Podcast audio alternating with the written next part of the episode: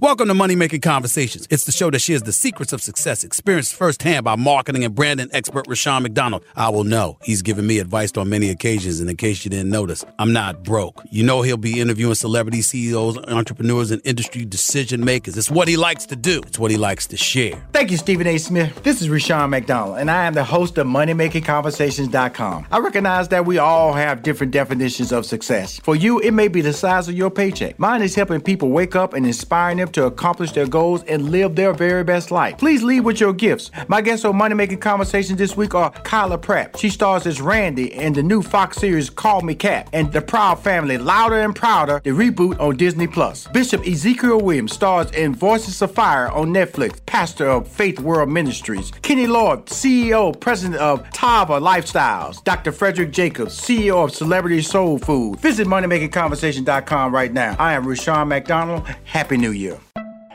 Welcome to Money Making Conversation. I am your host, Rushion McDonald. It is important to understand that everybody travels a different path to success. That's because your brand is different. The challenges you face in your life are different. They really are. So stop reading other people's success stories and start really start writing your own. Now, hear me on this. You can be motivated by their success story. You can be motivated, but remember this. It is their story. We're talking about you writing your own story, you making your own effort, you setting your own goals. That's how you can be successful. The people I bring on Money Making Conversation have a story that I want you to hear. My next guest is Bishop Ezekiel Williams. He is the pastor and founder of Faith World Ministries in Norfolk, Virginia, and currently starring in the Netflix docuseries Voices of Fire. The six episode series follows singer, rapper, songwriter, record producer Pharrell Williams, and who is his nephew. Bishop Williams and his core team influential gospel leaders venture into Hampton Roads, and he's going to tell us what Hampton Roads is all about to find undiscovered talent. Please welcome to Money Making Conversations, the inspiration behind Voices of Fire, Bishop Ezekiel Williams. How you doing, sir? Thank you so much, sir. I am well and glad to be here. Well, you know, uh, first of all, I've seen the series twice. It was uh, when it first came out, it was trending and still is trending on Netflix. Uh, top top, you know, you do a top ten if you have, don't have a, a Netflix account, and when you're part in that top ten, that means everybody's watching it. And usually, how it works is this is a series; it's six episodes. So as people watch another episode, they go next, and it causes your series to trend, which bodes well because that's what Netflix want. And um, Voices of Fire is a I would call like a, a audio testimonial. Can I say that, mm. Bishop? I think you can. I think I think that's that's a good uh, good way to put it. And uh, if I had to have a different title, the, the title works, y'all. Voices of Fire. It could have been "This Is My Story." That could have been the title. Ah. Um, Feel the Voice. That could have been the ah. title. But the name of this series is Voices of Fire, and that works out just fine. I'm just telling you, Bishop, it took me on a journey and allowed me to think about my life, think about uh, the expectations people have for you, for yourself, the the, the, mm-hmm. the setbacks that you achieve in life, and um, I got emotional at times. Tell me your goal, because you because I think you hit all the points with me. uh, that's wonderful. I am so glad to hear and just amazed uh, that you were able to take the time to view it twice, all, all six episodes. Thank you so much. Listen, we aim to touch lives. My mm-hmm. whole goal is to spread the good news about Jesus Christ. And so I've come to realize that people don't always want to hear you preach over the pulpit. Right. And so music is a, a, a, medium that we can utilize, a tool that we can utilize that transcends all walks of life. Everybody mm-hmm. uh, loves music. And so right. we found that that was a good way to get the message out. And so I think that that has been achieved. But in the process, I, I believe that the Lord does what he does and right. he touches lives. He takes one, one incident and he causes a different outcome in everybody's life. And so when we came together and we began to sing and to to to worship as we did and to right. even uh, record the testimonies of so many individuals Man, let me tell you, Yeah. it was amazing and it just invoked all kinds of emotions. Well, Bishop, um, this series when it was when it was brought to me, I had to bring it to the show. And in fact, I want to get Larry, who is your music director. I want to get Peggy, Yes. who is your vocal coach, and my boy Patrick. You know, he's the he's the comedy relief, but he's also a brilliant choir master. Okay, let's go be real about Yes. him. When Lynette walked out of the room, he said, uh, uh, she can sing and she fine. he's real. He's real. I love it. I And- love it. I he's- love it. He's as But- but- serious as it can be. Yeah, very much. And so, you know, because you said that in your in the uh, documentary about sometimes people don't want to hear you preach, and sometimes you have to you have to tell the story of the gospel a different way. And music always connects with people, but but this was a local project called Hampton Roads. Tell everybody about Hampton Roads, Virginia. Well, Hampton Roads uh, is a wonderful place to reside. Of course, it's uh, uh, uh, heavily military in our area, and so it's transient. We have people who come from all parts of the world uh, to reside here. They're here for a season and then they're gone. Some people take up their roots uh, or make plant their roots here, and um, it's always been a musical area. We're, Right. we're seated right here on the eastern seaboard, uh, right, you know, below New York and Mhm. DC and, and right above North Carolina, South Carolina, Georgia. And all of these places are, are very, very musical places, but it Mhm. makes Virginia, it makes Hampton Roads almost like a uh, melting pot Right. or um, as they say in New Orleans, a big pot of gumbo. We have a little bit of everything, and we've produced some of the nation's greatest artists uh, that there ever was, and so I'm very, very proud of that. And um, uh, music just kind of flows through our veins here. You know, the interesting thing about because I've been in the area a lot. You know, Steve Harvey and I, the Chrysler Hall. I know exactly. I've been on that stage, Chrysler Hall, so I know the the brilliance, that facility, the quality. I know that community sold out of many a concert down there in that Chrysler Hall area, and the great food. A very uh, community driven area down there. But you talk you the the thing I want to talk about this series is that you got me emotional. Then you taught me something about sopranos, altos, and tenors. And then these three individuals, I mentioned their name earlier, Peggy, the vocal coach, Patrick, chef master, the choir master, excuse me, and then my Yeah. boy Larry. Talk about how they came together in the project, because we know about Pharrell, superstar, rapper, and I also learned two things about Pharrell. Off stage, he's a Pharrell. On stage, he's a Pharrell. Because on stage, that star power takes over. Yeah, Off stage, he's humble. He's a he's a he's a great person both places, but it's a different. He understands his position in life. On stage, he's a superstar. Off stage, he's a humble, engaged individual. But you had three people that helped you carry this magnificent series. Let's talk about them. Absolutely, and that's a easy thing to do because for me it was a no-brainer. Um, most of us have worked together all of our lives. Mhm. Um, Peggy uh, was one of the individuals who gave me uh, my first opportunity of exposure with some of the uh, greater stars that would come to the Hampton Roads area. As I played music most of my life, piano and organ, and I was able to play for her choir, legendary choir, the Philharmonics, and um, and so she gave me the opportunity to work with them at maybe the age about 15 years old, and Mhm. so um, I I have a long lasting relationship with her.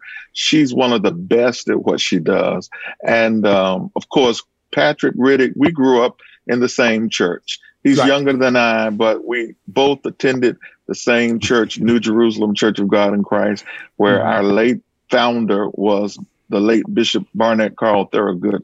The man installed so much in all of us, and Mhm. um, and so working with him there at the church, I knew his ability, his competence, and uh, I knew that he was going to be the one for the job. And then Larry George, a young man, he's my own pastor of music there at Faith World Ministries. And so we couldn't do anything without him. I've watched him take a group of singers that were mediocre and mm-hmm. just turn them into stellar voices. And so it was a no brainer for me to pull them all together to assist me in this project. I have my own musical career, but for some time after I started preaching, I put it on the shelf, shelf, mm-hmm. and and and mm-hmm. um, later it was my nephew that helped me to understand. No, uh, the world needs what you have to offer, and we mm-hmm. need to come together and do something to demonstrate that. And and here's where we are. Well, you you you landed in a great place, and you know Netflix is an amazing uh, storyteller because there was uh, Rodney Scott. I discovered him in that barbecue, his ability to bar based on that storytelling, that chef series. Now we got a gospel. Here's the thing that interests me the most because it's a diverse gospel. I got the fact that you could have easily said, you know, I'm gonna get the best black gospel singers, but that wasn't the goal of this series. The goal of this series was to create a diverse so you can pull everybody in. Everybody can understand that they can hear the word, sing the word, and participate. Talk, us, walking through the steps of why that was important to you. That was very important to me because I have a vision of mm-hmm. building or or uh, forming a multicultural church. Right. And so for me, having a choir that just consisted of, of people who looked like me uh, was not going to help me to accomplish that goal. Right. And so I, I envisioned a choir that was comprised of people from all walks of life. And uh, and I guess my whole thought was, you know, we we know in the black gospel choir. You, we know about the anointing and we know that they mm-hmm. are powerful individuals that sing.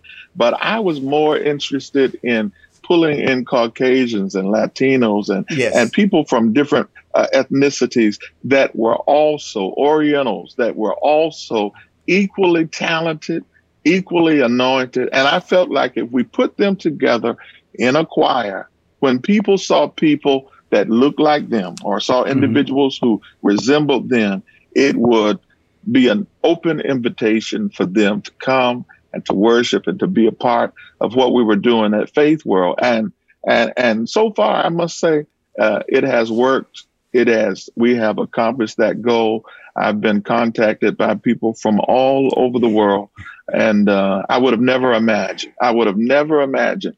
I was thinking on one level, but when you get calls from Brazil and Switzerland and and Norway and and um, Sri Lanka and so right. many other places, uh, it really just blows your mind that um, God is really able to do exceeding abundantly above all that we can ask or think according to the power that works in us. Well, I'm talking to Bishop Ezekiel Williams of the, the I was called the hit series, popular series, the trending series. I like Voices I of like Fire. That on Netflix. You know, you used the word gumbo earlier, and I, I, I, I, that thought ran through my mind when I watched the series, and I want to be insulting and use the word gumbo, but you used the word gumbo. Guess what? I'm from Houston, Texas. I love gumbo. Okay, yes. so when I when when I see, you know, whether Maria, you know, Dan Lee, you know, the Puckett twins, you know, all coming together, Ilana. What people need to understand about the series is that this is uh, this series is bigger than music. It's about life. It's yeah. about what we need right now. When we come out of 2020 and go into 2021, we need to understand that we can all eat at the same table because that's what happens. People feel that when you look different, that you don't have the same sensibilities, the same eating habits, or the same lifestyle needs. And what this series did for me, I believe you put some people in an uncomfortable environment and they became comfortable. And that's where the anointing part comes out, correct? Yeah, yes, yes, absolutely. And all things work together for the yes. good of them that love the Lord. And uh, I'm telling you, when we put those individuals together, we did not know initially mm-hmm. that or what their story was or yes. how amazing their stories were, but uh, God knew. And so it was an opportunity for us to work together to get to know one another. And there was a love that uh, began to develop between the choir members and, and mm-hmm. the directors, and we became one big family. And mm-hmm. no they didn't say, okay, Bishop Williams, we want to become members of your church necessarily, but there was a love that superseded even that kind of commitment. And um, I, I, think it's a wonderful thing because um, God has the ability to mm-hmm. erase all the boundaries right. and all of all of the lines of division and um, in a time when our country has seen so much division, mm-hmm. uh, I thought it was amazing that this series came out um, at a time during our election and all of that, uh, right. when there was so much division working in our country. This series came out to show that we can work together. There are still people who don't see color, but we just see souls, we see lives, we see individuals um, that are just like us, just different skin and mm-hmm. and it all makes sense to me. It really did. And so let me let me set the tone for everybody who have not seen the series and have seen the series. I'm just I'm just bringing back good feelings, a good time, good news, as they say. I'm bringing back good news. Now, yeah, you have four black people here. Well, five you want to clean Pharrell, who say I want to bring together a, a mixed voices because Alana, she was 15 years old. She only has one ear, so she can only really hear 50 percent of the sound. She's white, yeah. Italian. Okay. I'm just going to, and then you have Dan Lee, who uh, I say that was the one that was going to make me cry. But I'm sure you guys cried a lot too. So when she did just Jesus Loves Me, I went, okay, yeah. Rashad, a song I know I've sung in my life so many times. But why is this song affecting me? I'm gonna ask you that question, Bishop. Why did that song, when she sung it, Dan Lee, affect me? Well, because she she sang that song from a place of sincerity. She mm-hmm. sang that song from a place of experience. Mm-hmm. Um, we don't know everybody's story. We don't know everybody's walk of life, but I can imagine um, that she's had her challenges.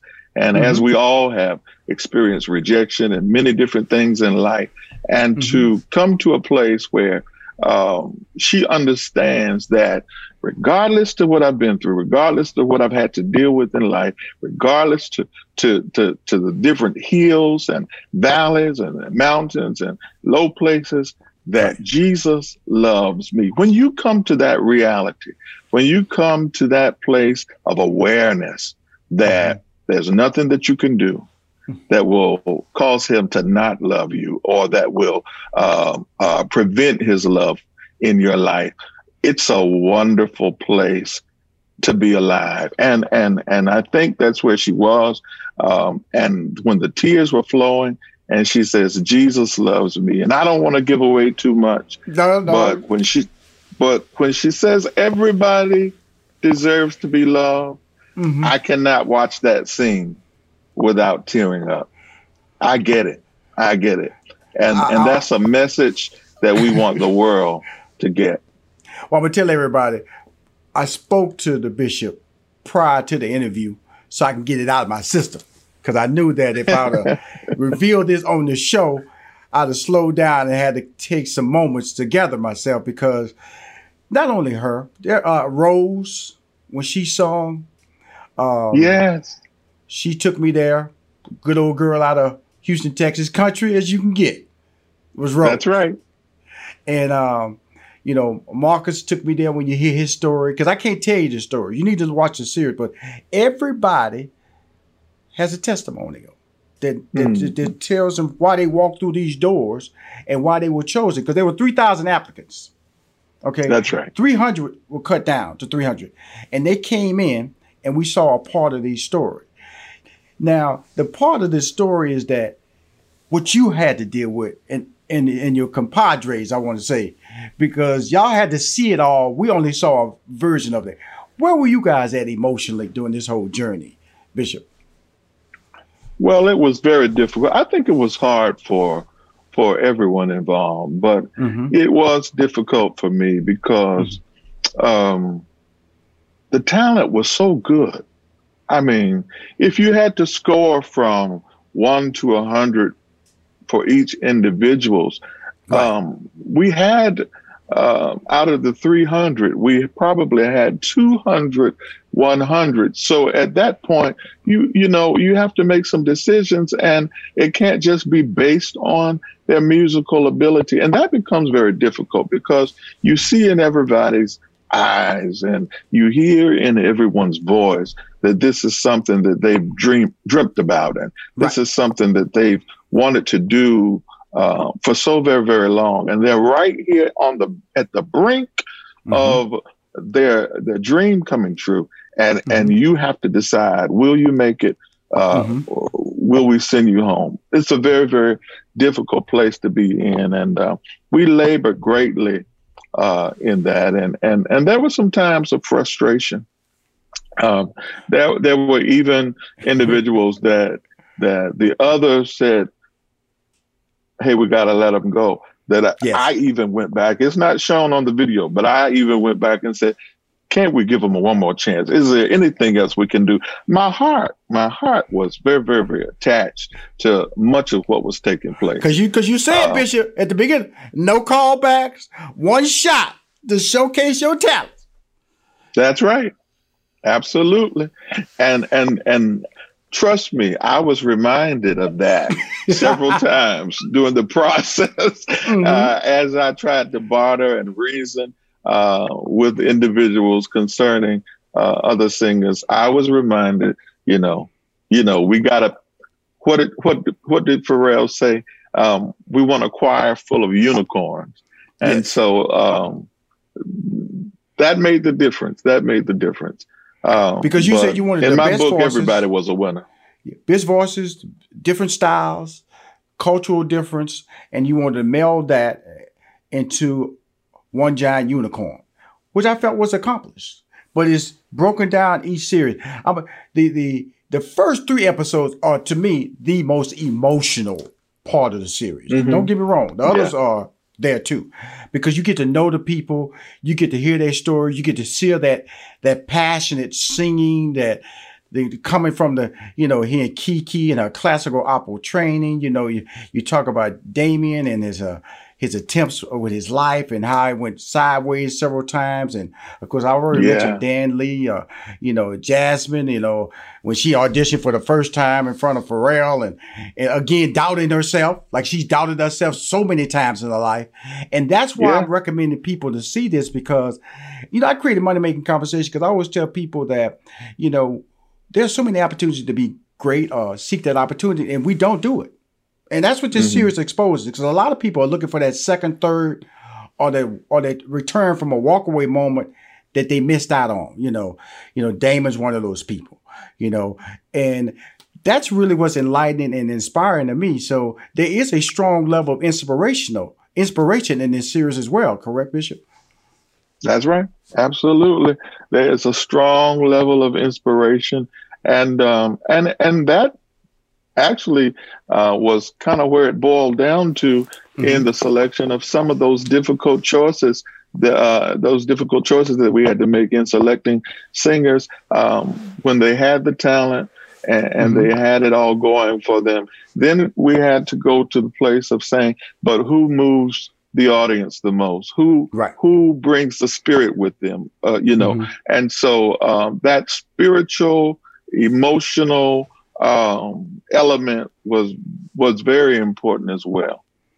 You know, here's, the fun part about the whole series to me.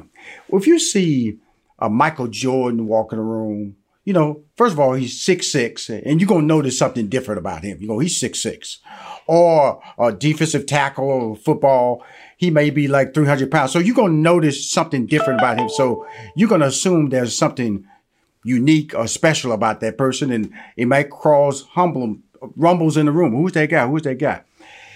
But this show reveals how God has talented people just walking around.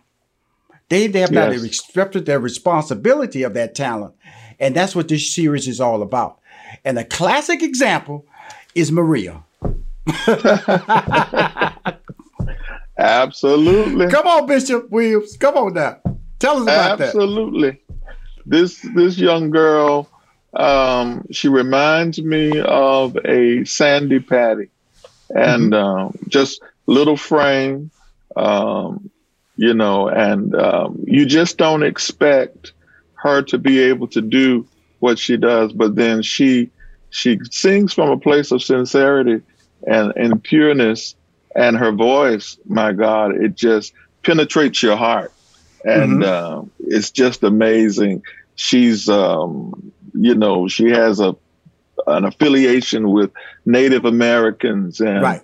and that's something that you would not have mm-hmm. known, and uh, mm-hmm. just her whole upbringing, and um, you you just got to see it. You you just got to see Come it. On She's going to steal Come on, your heart. That's all I'm saying. It's, see, here's the hard part about it. We talking about the series, but we can't tell you about the series because we want the journey to be somewhat original. Yeah. We want you to walk in and see what we felt visually and emotionally. And I think, think we've done a good, really good job of that in, in telling you the how we were impacted. Of course, you know you were there for the entire 300 auditions. I'm seeing a, a, small window of it. But to answer your question, when you said certain people who doubted, Maria was one of those people who had doubt when she left the room. Yes. Patrick, yes, Patrick had issues because he, I don't know. Exactly, exactly, and um, it it's it's it's very very uh, um, what would I say? It's a, a very fulfilling um, uh, feeling that you get from this when you get to see them fight their way back and, and make believers out of the people who doubted them. Um, more than one occasion, we were skeptic and mm-hmm. and we just didn't know. But these same individuals went to work. I mean, they brought their A game and they yes, went did. to work and before yes, it was over, we were all we were all convinced that they were the right choice. Absolutely. Uh, you know, the Clark sisters when they came out in 2020, um, one note, one thing they kept saying, the mother, the matriarch of the choir, was talking about that one voice. One voice. You know, I want all y'all. I know y'all might be separate, but we need one voice. The Puckett twins. Come on now. Yeah. I told you, Bishop, yeah. I've seen this series twice now. So I am going to, I can talk to you about this series on and off air. But the Puckett yeah. twins, one voice. Tell us about that. One voice. One voice. Uh, I really, honestly, it was my first time experiencing anything like that. I was, uh, I was moved beyond uh, expression when I heard them. There's something, it has to be something in their DNA, being twins. Um, I've often heard that uh, twins can sometimes know what the other one is thinking and they can feel what the other one is going through. Well, if any of that is true, these twins um, have the ability to have a, a, a unified voice um, when they sing. There are times when you can't tell one from the other, and mm-hmm. it's amazing. And not mm-hmm. to mention, um, these are not what you would call uh, your classical uh, or your classic uh, soulful singers. Right. Um, these these these boys are white. These white boys, and I mean, See, I, I, I wasn't even gonna go there. I wouldn't even go. You're revealing too know, much. Stop, Bishop. Stop, Bishop. Too much.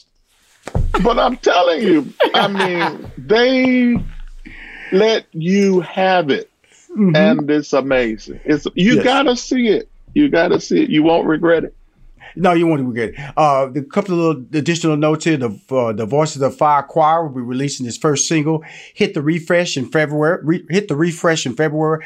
And if you want to see him, February 6th on BET. The Voices of Fire Choir, Vo- Voices of Fire Choir will be performing on the 22nd annual Super Bowl Gospel Celebration. That's now we're gonna see him on the for real, not just on Netflix, on cable. Well, what's the big yes. expectation? What's the journey for them? Because in the beginning, you told them you're gonna sing here, you're gonna premiere here. There are opportunities to travel this country, travel this world. Is your vision happening? It's happening, man. It's happening. And I must admit, I got to be honest. Uh, much of what I was saying uh, initially was by faith. I was speaking by faith. I was I was calling those things that be not as though they were and calling mm-hmm. them into existence. But mm-hmm. God is not letting me down. He's He's not failing me. These opportunities are manifesting daily.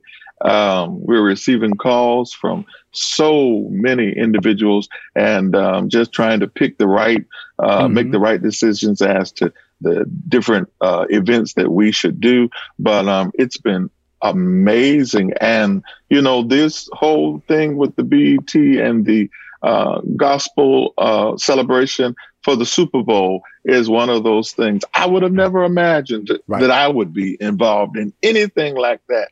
But mm-hmm. that's a door that has opened along with so many other doors. And and and yes, we have um, we have also uh, worked a contract with RCA Inspiration, mm-hmm. and to be on that label or or to be a part of that family mm-hmm. um, with so many other gospel greats. Um, yes. I'm not even going to start naming them, but you know, uh, the know. greatest of the greats are there. And uh, to to be listed there among those individuals, it's it's just a true testament that dreams really do come true, and uh, and God is faithful to fulfill His word in your life. If He makes you a promise, He's going to make good on it, and uh, it's happening. It's happening. It's a wonderful thing. Well, Bishop, I survived. I've done this interview. Um, you know, yes, Jesus does love us all. And uh, Dan Lee sets the tempo in the beginning. That's the only thing I'm gonna give away about this series. And there are unicorns in this series. There is redemption, there is uplift, there is motivation, and there is second chance in this series. Most importantly, yeah. there are blessings both given and received in this series. It is Voices of Fire. Uh, the inspiration I'm speaking to him here, he's an inspiration to me. I'm a fan of his. He may not know it, but now he knows it publicly. That anytime ah. he has a home at Money Making Conversation, any platform I have. So Send me some banners so when y'all air on February 6th, I want to put it on all my social media. When the single come out, please let me know so I can post it on. And then I want to, if I can get my, my I call my, my, my trio, my three amigos. If I can get them on the show to talk together before February 6th, let's make that happen too. Because they deserve as much shine as uh, you're getting given right now because they were the anchors for you and uh, yes. there were the blessings of being able to, like when she took Ilana, pulled her aside and did some extra work to get her to the next level of her success. That's what you get out of this series. You know, we got The Voice, we got the American Idol, just a different show. This is a show about yes, it is. receiving and getting blessings, testimonials, because they are allowed to tell the story. And my man, Bishop, you're a blessing, brother. Thank you. God bless you, man, and thanks for having us on the show. We we enjoyed it, and and uh, we'll definitely make sure that our guys are a part of whatever you want to do. Well, well, first of all, you know, through sincerity, when people come on the show, they always get caught off guard because I'm such a sincere interviewer. Because uh, I've been blessed, man. My life, I've been doing the things I want to do in my life since I was 18 years old, and it's only through you know, proper relationships, proper opportunities, proper blessings, proper understanding what God has given me, taking advantage of it. And that's what this series is about. And I can talk over and over about it, but you got to see that if you have doubts in your life, about what you want to achieve. If age has stopped you, a handicap has stopped you, uh, the people around you have stopped you. That's what it's about. It's letting you know that only you can stop yourself. If God gives you an opportunity to achieve, step through that darkness and there's light on the other side. And it's called opportunity. And that's what Voices of Fire is all about. Thank you, Bishop, for coming on my show. Thank you. God bless.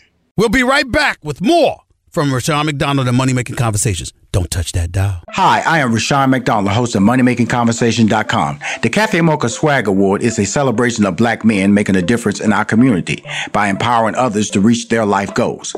They can be civic leaders, people in business, activists, celebrities, and everyday dads. The Cafe Mocha Swag Award honoree this week is Randy Williams. Your dreams can be different. Randy is the president of Talley and Twine, a company that designs and manufactures luxury watches and accessories. The company's name comes from an intersection formerly the center of a notorious crime-ridden neighborhood in Virginia. In recent years, the neighborhood has been completely revitalized, and those same families now have the opportunity to own. When you go from being a young man to an older man, you understand who you are more, and you understand why you're doing what you're doing. You're not just doing something to make money. And I wanted Talley and Twine to be a brand like that that had these principles and these values that were built into the brand. The Cafe Mocha Swag Award represents men who have strength, whose wisdom is assertive, and who is genuine in their spirit. Welcome back to Money Making Conversations. I'm your host, Rushion McDonald. My guests I bring on the show is all about commitments, all about effort, and about their success stories. And sometimes in success story, they stub a toe. And I want to hear those stories because we all need to know that it's never a clean path to success. My next guest has had a clean path to success. She is one of my favorite people. Her name is Kyla Pratt. Kyla has crafted longevity as an actress since starting her career as a young at a young age, and amassed success in numerous comedies, from TV sitcoms to film. She will be reprising her role in The Proud Family, one of my favorite animated shows in a reboot, The Proud Family, Louder and Prouder for Disney Plus. I believe it's coming out this year. We'll talk about that. She is currently uh, starred on Fox. It's the, in a role called Randy in a Fox series called Call Me Kat. You can catch it every Thursday night on Fox. Please welcome to Money Making Conversations for the very first time. Kyla Pratt. Hey. well, well, you're looking, you're looking groovy. Is that the kind of old groovy? Is it groovy? I'm groovy. I like groovy. That's cool. Good. Well, first of all, you look fantastic, and because um, in this television age, we you look like I'm seriously, you look like you can probably still play a, a young teenager. You look fantastic, Kyla. I get that a lot. Thank you. so it's crazy. So, so that's a compliment. My kids really, are getting that's older a compliment you want in Hollywood. Because you, you know, because we got to battle, you know, because it's a it's an industry about the youth and your ability to maintain you know, it's like I always tell people, say, you look good for your age. When they say to me, then I stand next to somebody like you, they go, you her dad or your grandpa? You know? so, but you look fantastic. Anything you doing, because you've been locked down on COVID to keep your spirits up and keep physically motivated? Um, it's been difficult. Um, actually, when everything started happening, I was actually uh, supposed to shoot the pilot for Call Me Kat, and they called and they were like, um, "Everything's been shut down." Um, right. The first couple of months was really, really hard. Of mm-hmm. course, staying on top of your eating because um, I'm, I'm an emotional eater and I like food. But um, after like a couple of months, you know, I kind of had to, you know, get it together and say, okay, what am I putting in my body? I'm also not exercising as much. I'm also not getting a lot of vitamin D. Um, I want to make sure that I'm healthy just in case, right. you know, I come in contact with anything COVID like so I can fight it off. And I just wanted to start putting better things in my body and and started getting physically active again and just making sure I wasn't laying down and chilling all mm. day. You know, some days you got to do that, but then you got to get yourself back on some type of schedule where it's like, all right, don't don't fall off too hard because it's going right. everything's gonna open right. up, and then what you, are gonna be looking crazy. well, you know, I'm gonna tell you something. I gained weight too. I I really did gain weight. I was like, my wife, she was, you you hungry? Yeah. You hungry? yeah. And I was eating breakfast, lunch, and dinner, and I never do that. So, but guess what? I was sitting around the house watching TV, watching Tiger King, all the stuff, you know, you know, just different shows on Fox, ABC, everything, you know, because COVID had put me in a lifestyle I had never done in my face. I couldn't control my movements. And so yeah. uncertainty. And so and we all were trapped into that. And so, you know, you know, I'm not saying I was depressed, but I was in a way um, confused about when I went out in public how do I interact properly? And and then I read the stories. I'm assuming you're based in California, and California yeah. is like the COVID capital of the world right now. You know, with the with the recent surge and productions being shut down and things like that. How do you like you said, you know, taking vitamins and watching what you eat, but you still living that lifestyle. Is the media over extending the story, or you, or you can live a comfortable, you you move about comfortably in LA? Um, no, I'm I, as soon as you tell, I don't like being too close to people anyway. I like my space. uh, I, I it's funny. I went to the grocery store and I had this shirt on that said "Back up if you can read this. you're too close." And somebody was like, "Where'd you get that shirt?" And I was like, "Oh, I've had this shirt for about five years. This had nothing to do with the pandemic." but no, I like to, you know, I like a little distance. I like personal space, and I know a lot of people right. don't understand that. I also um, I do abide by rules, and I do think that safety is very important. Mm-hmm. Um, if if someone needs me to wear a mask, if we think that masks are protecting us in some way, of course I'm going to do what I need to do. Thank you. Um, I have um, older relatives. I have young children. Um, I believe in, you know, making sure that we're not spreading this thing even further. I think it's kind of crazy that people are still um, moving just any way that they want to and um, not thinking about others. Um, sometimes you gotta you gotta do what you gotta do, but if you right. just don't want to sit in the house because I, I, really feel like this time really um, I was talking to my mom about it this morning how it, it forced a lot of us to slow down and mm-hmm. focus on things that we weren't really focusing on. And um, this was a time to do that. And uh, we all went through different emotions of how to do it. But a lot of people, you know, don't want to work on themselves. So they don't mm-hmm. want to sit at home with themselves right. mm-hmm. and right. try to figure out, okay, what do what can I do to better me? You know, they mm-hmm. like, no, I want to do this and I want to do that, having tantrums and stuff. Um, but I, I, really took the time to to work on me and things that I mm-hmm. needed to get in order in my life. Um, mentally, physically, uh, mentally, physically, um, everywhere, you know, every mm-hmm. aspect, and just um, focus on that. But no, we're not.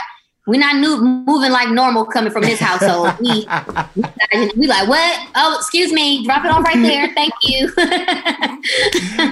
where, where, you, where you doing a show? I'm assuming you, like, you said, you taped the pilot coming out of COVID, yes. taping the series. How is the set? You know, because you still got to be funny. You still got to be comfortable with everybody around. It is a comedy, and so you know I know my background on they do the you do a table read with every script. Do they do a table read? They do it via Zoom or do it do it live with the table reads? Uh, well, now we shot the pilot during the pandemic, and we're we're still shooting the series right now. Right.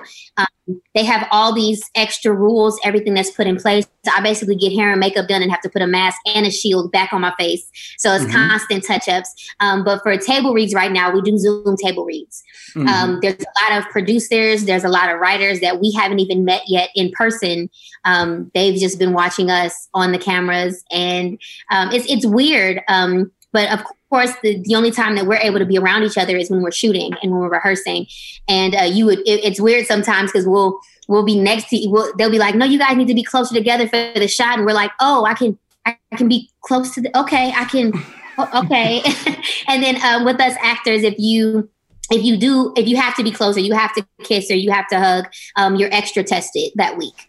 Um, I've had days where I've been, um, I've had to do three tests in one day um, wow. just to make sure that we keep us safe and our uh, crew safe. And um, yeah, so it, it's been weird because you're kind of trying to develop these characters when you can't really relax. right. So um, I that's why a lot of us were a little anxious with the show coming on because we're like, how did this happen? Like, I hope everything went great because everything's moving kind of crazy on set, but um, I'm happy with it. I watched it last night and I enjoyed it so oh, much. Oh yeah, I, I, enjoyed it, and you know, like I said, uh, now are you the tallest person on the show now? That's what I uh, that, that's I gotta ask that. I, I am a very um, you know, short lady, uh, and usually I am the shortest. But um, I think Mayim and I are around the, around the same height, and uh, Leslie's shorter than I am. Um, but way I, short, I, always, way short. I always heels on, so it looks like I'm way taller than them when I'm not. but but you carry your newfound height well. Okay, because because I because you know I, have seen the pilot and I was very entertained by it and and you you're such a natural Kyla in in this op, this new opportunity to be on television in a sitcom on Fox Network. What, what, tell us everybody about your character, which is named Randy. The series is called Call Me Kat. If you have not seen it, it comes on every Thursday night on Fox. Please tell us about it. Well, Call Me Kat is a show based on a show from the UK called Miranda. Um, mm-hmm. Um, my character's name on the show is Randy, and she is the barista in Kat's Cat Cafe. Who mm-hmm. is young, vibrant, tells it like it is, tells you even if you don't want to hear it, she's gonna let you know. Um, but she's the life of every party.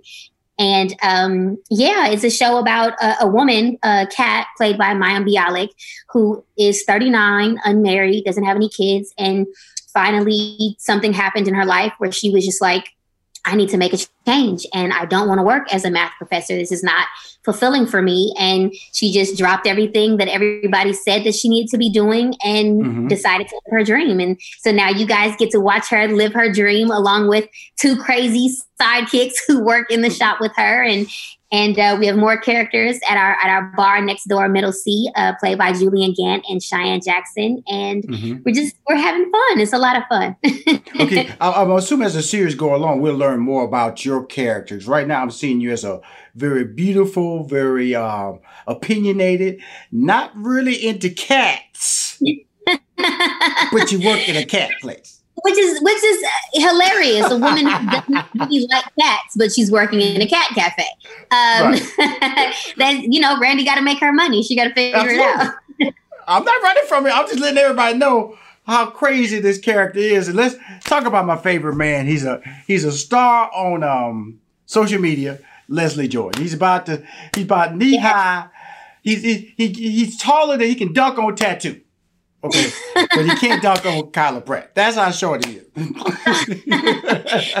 no, Leslie is hilarious. I remember going into the writer's room and they said, We cast Phil's character. Um, he's amazing. You have to look at his Instagram. It's the cutest, funniest thing ever. And I said, Let me see. And they showed me one thing and I was like, Oh my goodness, he's hilarious. I have to follow him. Literally two weeks later is when he went viral. Like right. he became everybody's, you know, go to during the pandemic. And when I mm-hmm. tell you this man is so sweet and so hilarious, like you never know what's going to come out of his mouth. Like what he gives you guys on Instagram, that is his everyday. He is amazing. He really is amazing. And so let me just tell you what she's talking about. I think he went from like a half a million Instagram followers to like five million during the oh, pandemic. No, think he was less than that. I think he yes. was. I think he was even lower than half a million. Yeah, because I, I, I, know it's a real low number. I didn't want to like go below what it could have been. Yeah. But it's an amazing low number. And if you go to his Instagram account, he dances. He if, let's give a little background. He he does a lot of voiceover work, which we're going to get to in a minute because your animated reboot on Disney Plus. Because and so a lot of people don't know him, but they've heard him. And so to see him kind of playing out these little character playoffs and stuff on TikTok and all these different platforms. He's made for social media and he's fun and he's an older guy that's very hip, very topical, very, uh, you know, if, if I had to compare him to somebody like that, I would say a Dick Van Dyke type because he he doesn't act his age and he's very relatable and you have to be on set with him at all. He he is a big old kid. He eats all the props on the set. I'm like, you not. We need that for right, the next right. take. And he's like, they got right. some more.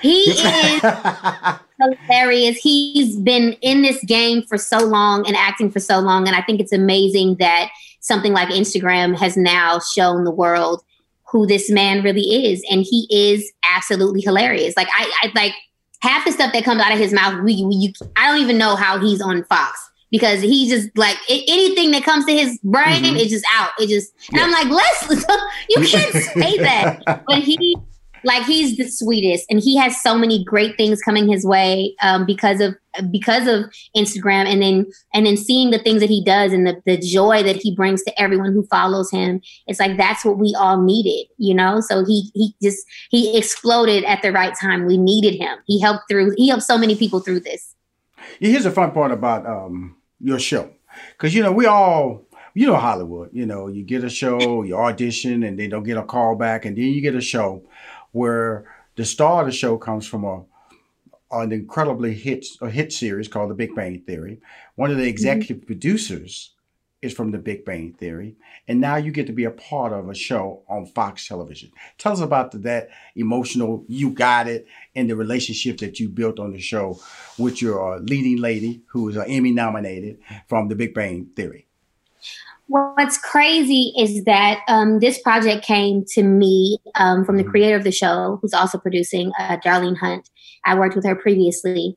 And um, she's like, I need you to come in. I need you to test for this. And um, I heard that, you know, Mayim was a part of it and Jim Parsons was a part of it. And um, just to even get the opportunity to be in the same room as people that you know you can learn from um, was an amazing this thought of right. the possibility of being able to do that. Mm-hmm. And then to actually be able to become a part of the show and work with these people mm-hmm. that mm-hmm. when I tell you did not disappoint in any type of way. Mayim is literally like literally does everything and she's so sweet and gracious and a human being.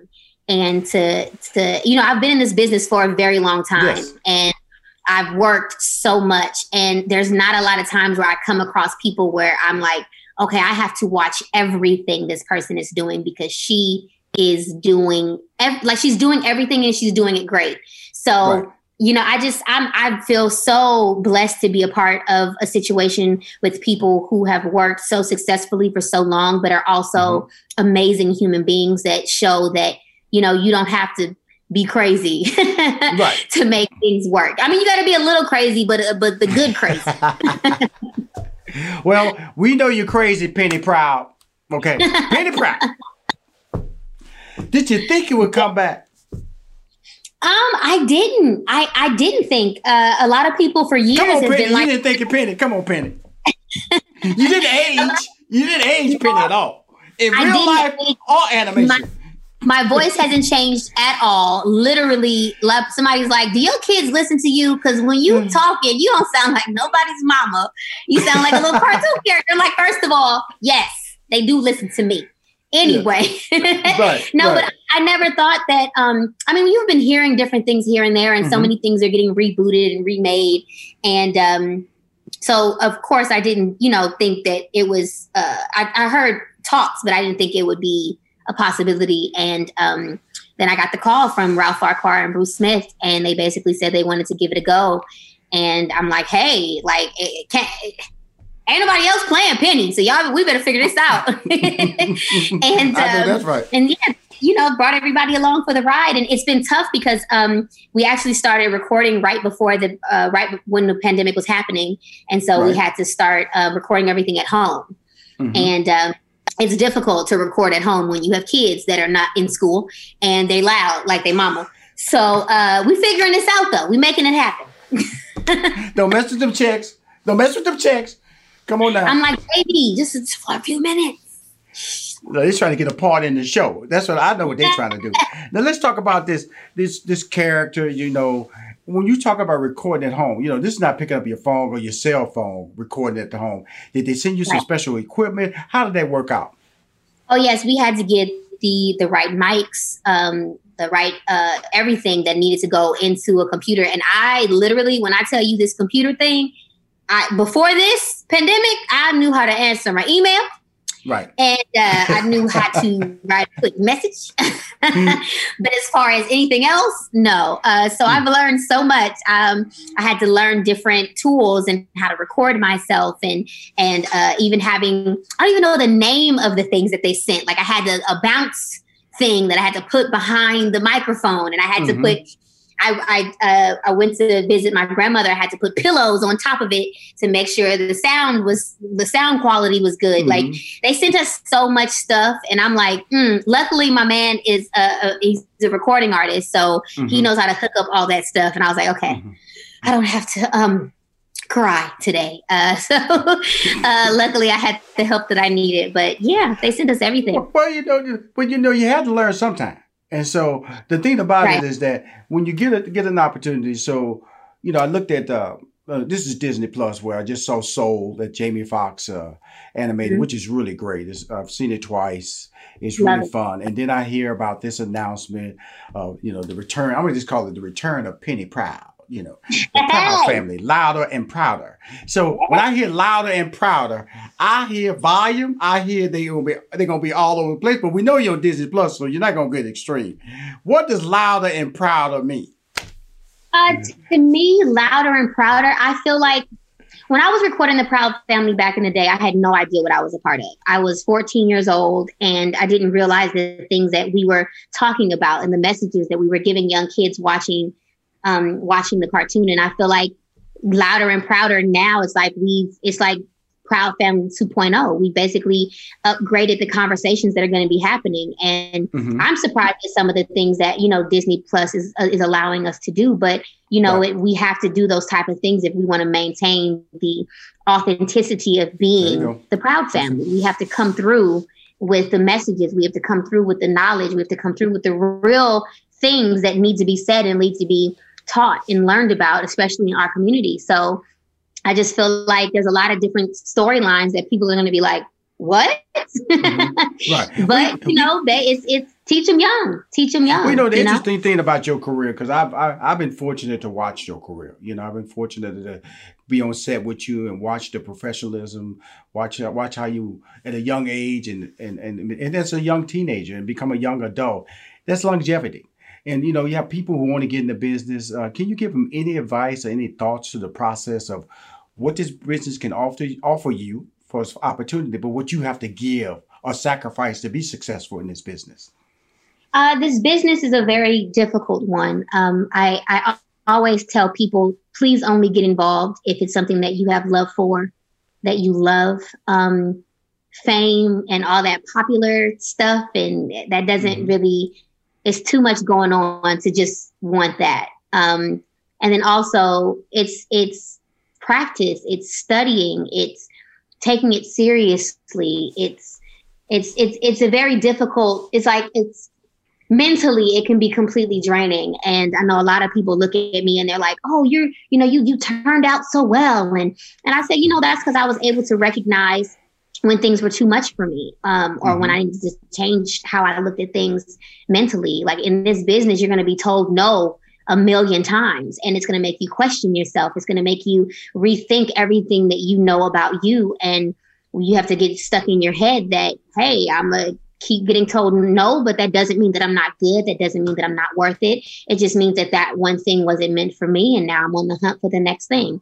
And uh, i know someone asked me recently like what did you audition for that you didn't get and it took me like 10 minutes to think about it because I was like, honestly, after I audition for something, if I haven't heard back, oh no, it's out of it's it's mm-hmm. it's gone, and I'm on to the next thing. I can't dwell on the past, you know. Mm-hmm. So if you want to get into a business like this, you just got to make sure here is is straight because a lot of people don't understand that you know we're human beings. We're not machines. And we go through the same things that everybody else goes through. And if you want to do it just keep hustling and fighting and people are going to tell you you can't just like anything else. You got to prove them wrong. Well, you well, let me tell you something. I'm proud of you, penny proud.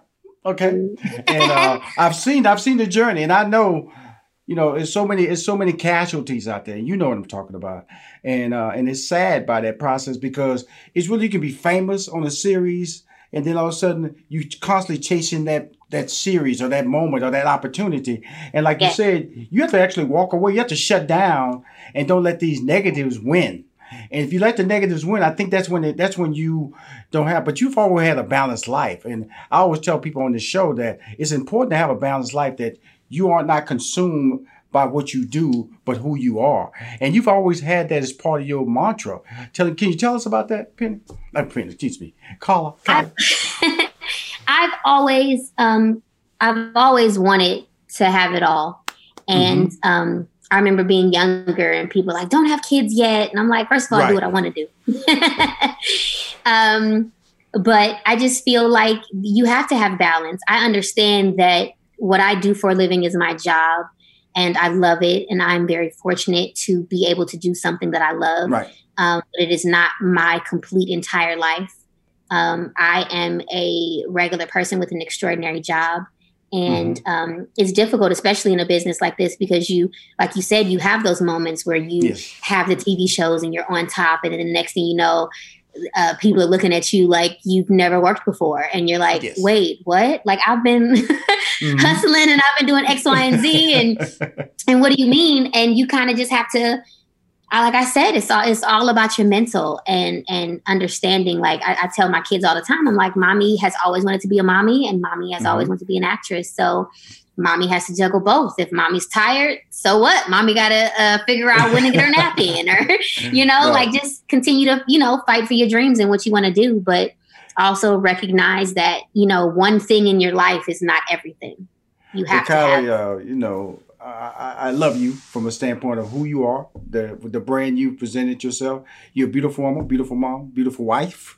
Uh, she stars in the new series on Fox every Thursday. Call me Kat. But see, I'm always love her because my boy Ralph Farquhar, that's my boy. You know, yes. and, and Bruce over there, the the Penny Proud, the pretty, the the return penny Oh, prize. yeah, so you know, you know Ralph coming with it. You know Ralph, if they ain't playing no games, if we coming back, we coming back hard. with my friend. I, I, again, uh, continue to grow, continue to grow on social media, continue to be the brand. I want to thank you for taking the time to come on Money Making Conversations. And I, I, I enjoyed the series. And if you happen to turn on the show and she's on the screen with Leslie Jordan, no, she has not grown. Leslie is just the shortest man on national TV. Not all. And I, and I probably have on heels. I have Yes. on heels. Oh, I'm beautiful not heels. that I'll tell you something. I'll tell you something. You got it going on. You know, I know you're bad there. You got all these kids going on. Okay. But you got it going on, sister girl, with the heels and everything. And You, I'm COVID trying, you. okay? bye bye, Carla. We win, okay? Thank wanna you so much. money- Thank you for having me. I appreciate it. I always bring people on the show that I've I've met in the past, I've encountered, I've read books on, or seen them on the big screen, or heard them do efforts in the corporate world. My next two guests are two of those people. My next two guests are Tambra Cherie and Lateshia Pearson. They're starting a new docu-series on their own TV series called Belle Collective. Tambra is the new single on-air midday radio diva for Jackson's top hip-hop and R&B radio station, hot and controversial show called The Relationship Hour. We're gonna find out what's so controversial about the relationship hour. And then Lateshia, that's she's totally different. She's the CEO of the National Women's Brunch Organization. Her brunches bring powerful women together and help promote self-empowerment. And then this is a great thing about it. Her goal in mind is to bring the ladies together to revitalize Farish Street, an iconic black neighborhood in Jackson, Mississippi. That's right. This docu-series is set in Jackson, Mississippi. I've been to Jackson, Mississippi many times as a stand-up comic. Just recently went there and hung out with my girl Tambra. That was way before the relationship hour. Please welcome to Money Making Conversations, my girls, Tambra Cherie and Lateshia Pearson. Yeah. Hi. Wow, Thank you so much man. for having A- a us. show. Thank you. A Thank show. you. You know, I and, I, and now I, Yes, Lateshia's the I'm first time I'm meeting you. now I met Tambra, and I'm gonna just tell you, and she'll tell you. I told her she was talented when I met her. That was about four years ago. I said you were Aw. talented, and I said, "Are you gonna stay in Jackson?" She said she loved the community. So tell us what's happening since I last saw you, because I was down there doing my perfect bake tour, telling everybody I was I had a baking contest. I was doing that in the winter one in the Jackson area, and that's how we met. Yes. Yes, yes. I still have my perfect bake. Matter of fact, you gifted me with one.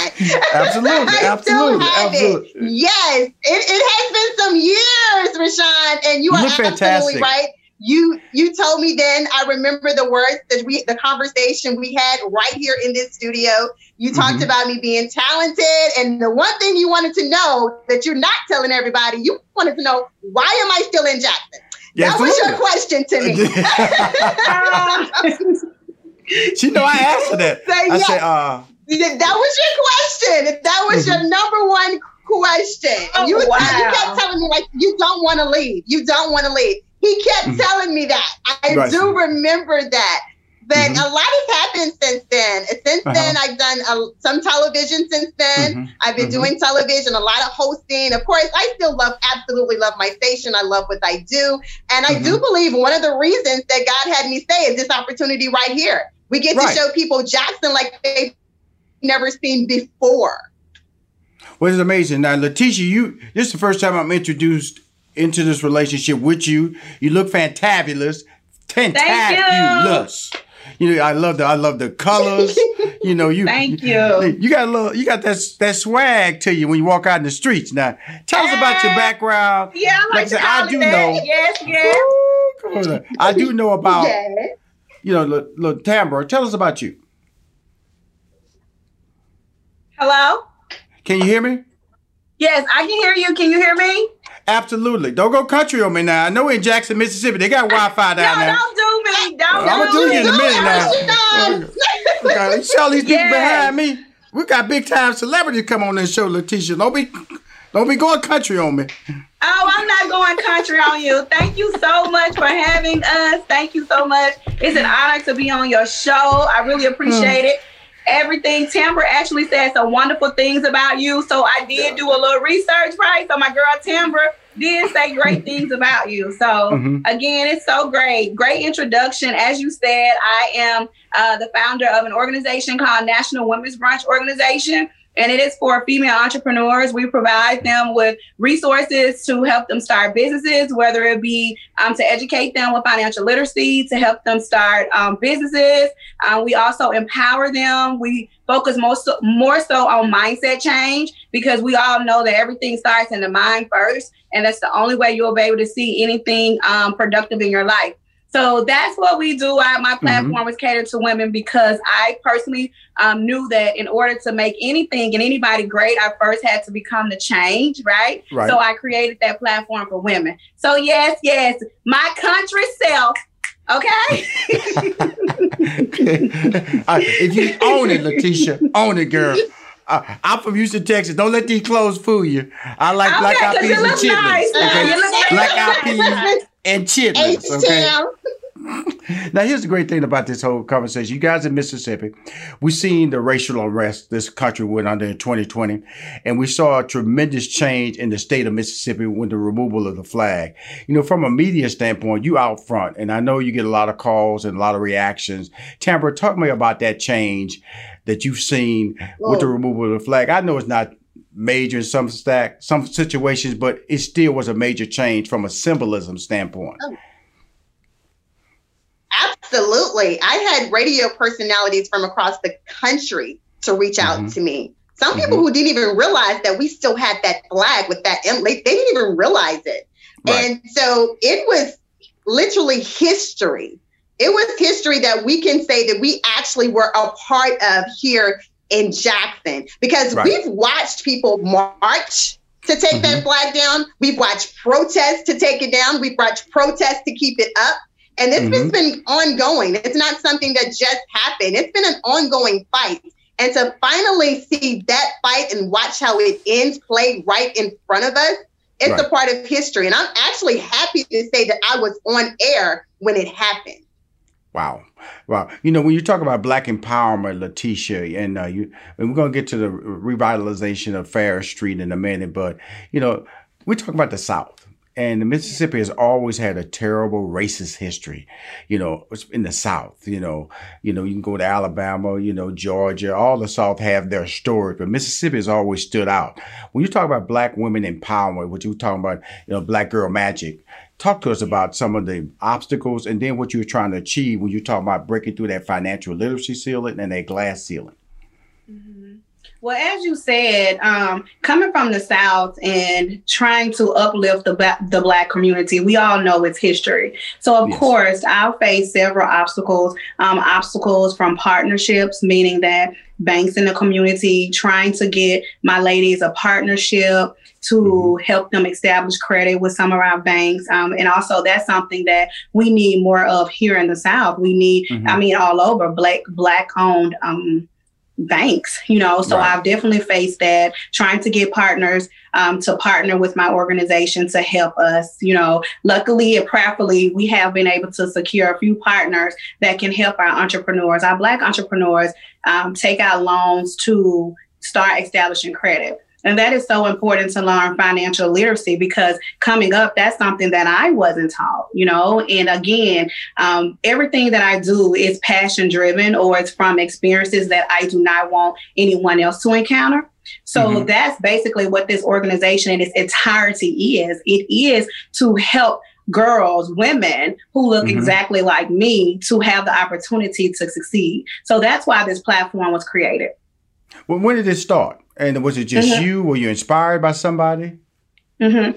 Well, actually, it started as Women Brunch Mississippi, and we started mm-hmm. that in 2017. I attended a brunch in Atlanta, Georgia, and I was just so amazed by this brunch that I attended. Well, it wasn't even a brunch; it was an event. It was like a networking event, and uh, I was so amazed how women were networking together. They were like, you know, how can I pour into you? How can you pour into me? And I was like, wow, this is something that Mississippi needs. So, if originally it started as a networking event Mm-hmm. I hosted um, my first event in 2017, Mingling Over Mimosas Business Brunch, to allow mm-hmm. business owners to come in and network. Well, we set up for like 60, 60, 62 people, and we had over 100, 100 um, people to attend. And I was like, oh my goodness, that, that was like a supply demand that was something that was needed and a confirmation for me to do more of them. So I created Women Brunch Mississippi. And right. that Women Brunch Mississippi was to empower the women here in the state. Well, as the organization starts to like take its own life, thank you, Jesus,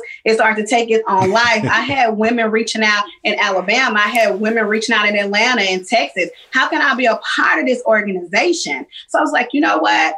Hmm, let me get outside my comfort zone. And I stepped out to National Women's Brunch Organization. Well, the, the great thing about it uh, is that you're trying to create change. Now, when I yes. when I go back to Tambra, I got to tell you something, Tambra. Mississippi Monica Barnes text me. You know, Mississippi Monica Barnes, she's the one of the, the executive producers of Steve Harvey uh, Morning Show. I gave her a break and gave her an opportunity to get on the show. And she texts me, uh, Tambra is going to do your show and she wants to know if you remember her. I was so mad that I got that text. Like, I'm gonna forget you. we had, you know, September, we had a long conversation. She we sat in the that. studio for several hours. And I remember everything I told you. I said, Why are you still in Jackson?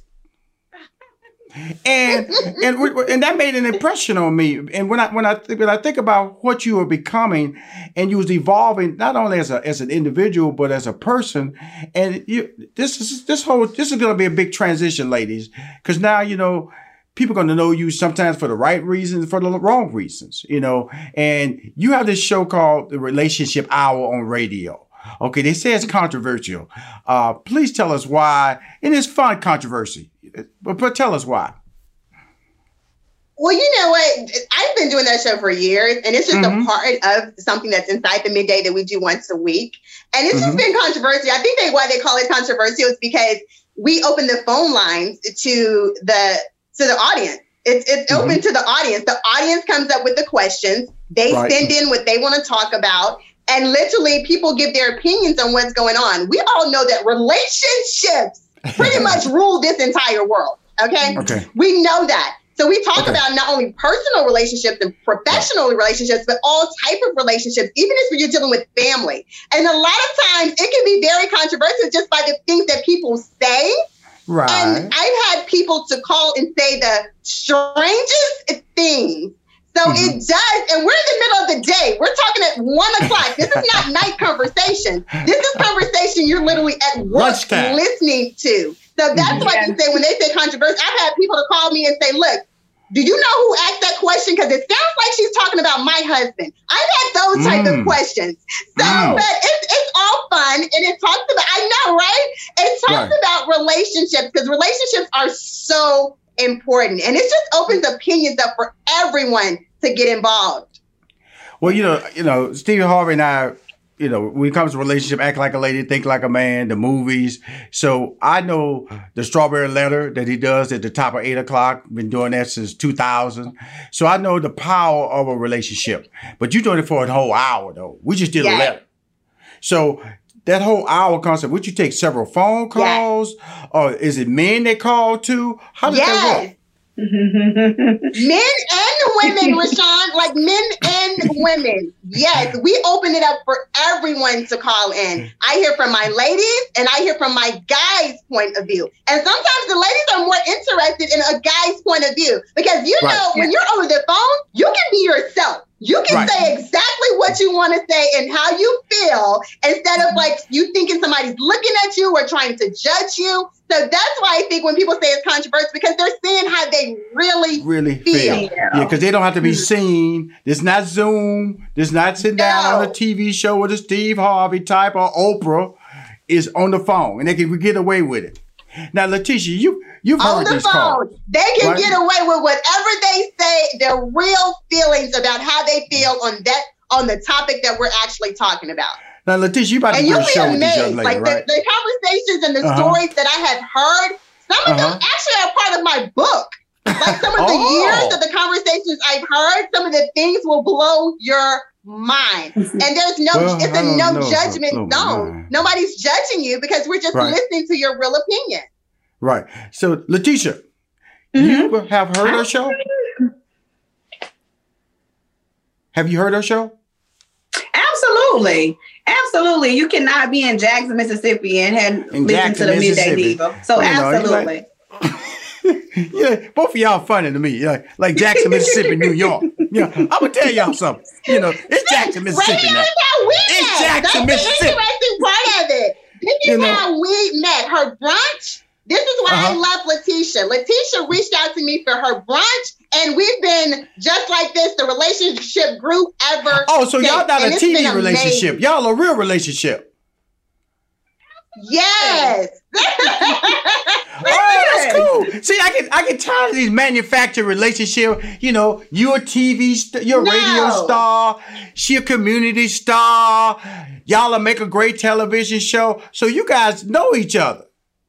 Oh, absolutely, yes. absolutely. That's why. That's why this show here, Belle Collective, is so uh, so amazing because we're all connected. It's not anything like you said, manufactured. Like this is this our real life. It's reality, and I think that that's what people they're gonna love about it. I think that they're going to love the realness. I think not only that they're gonna love the ladies and they're gonna love Mississippi. You know, everybody's curious about Mississippi, and what I, I love about this group of women, we all bring something out of miss out of us that's that's so Mississippi and it's so different and it's so unique and we're all you know we we're all friends. Or, now this is about know, five ladies, cool. right? Five ladies. I'm meeting two of you guys. I'm meeting you, Lateshia. I'm meeting you, Tambra. You also have Latrice Rogers, Dr. Uh-huh. Antoinette Lyles, and then you have uh, uh, Maria Marie Hamilton. Uh-huh. Tell me about uh-huh. the personality of Dr. Antoinette. What's the question? The, tell me about her personality, Dr. Antoinette. Personality? Yes.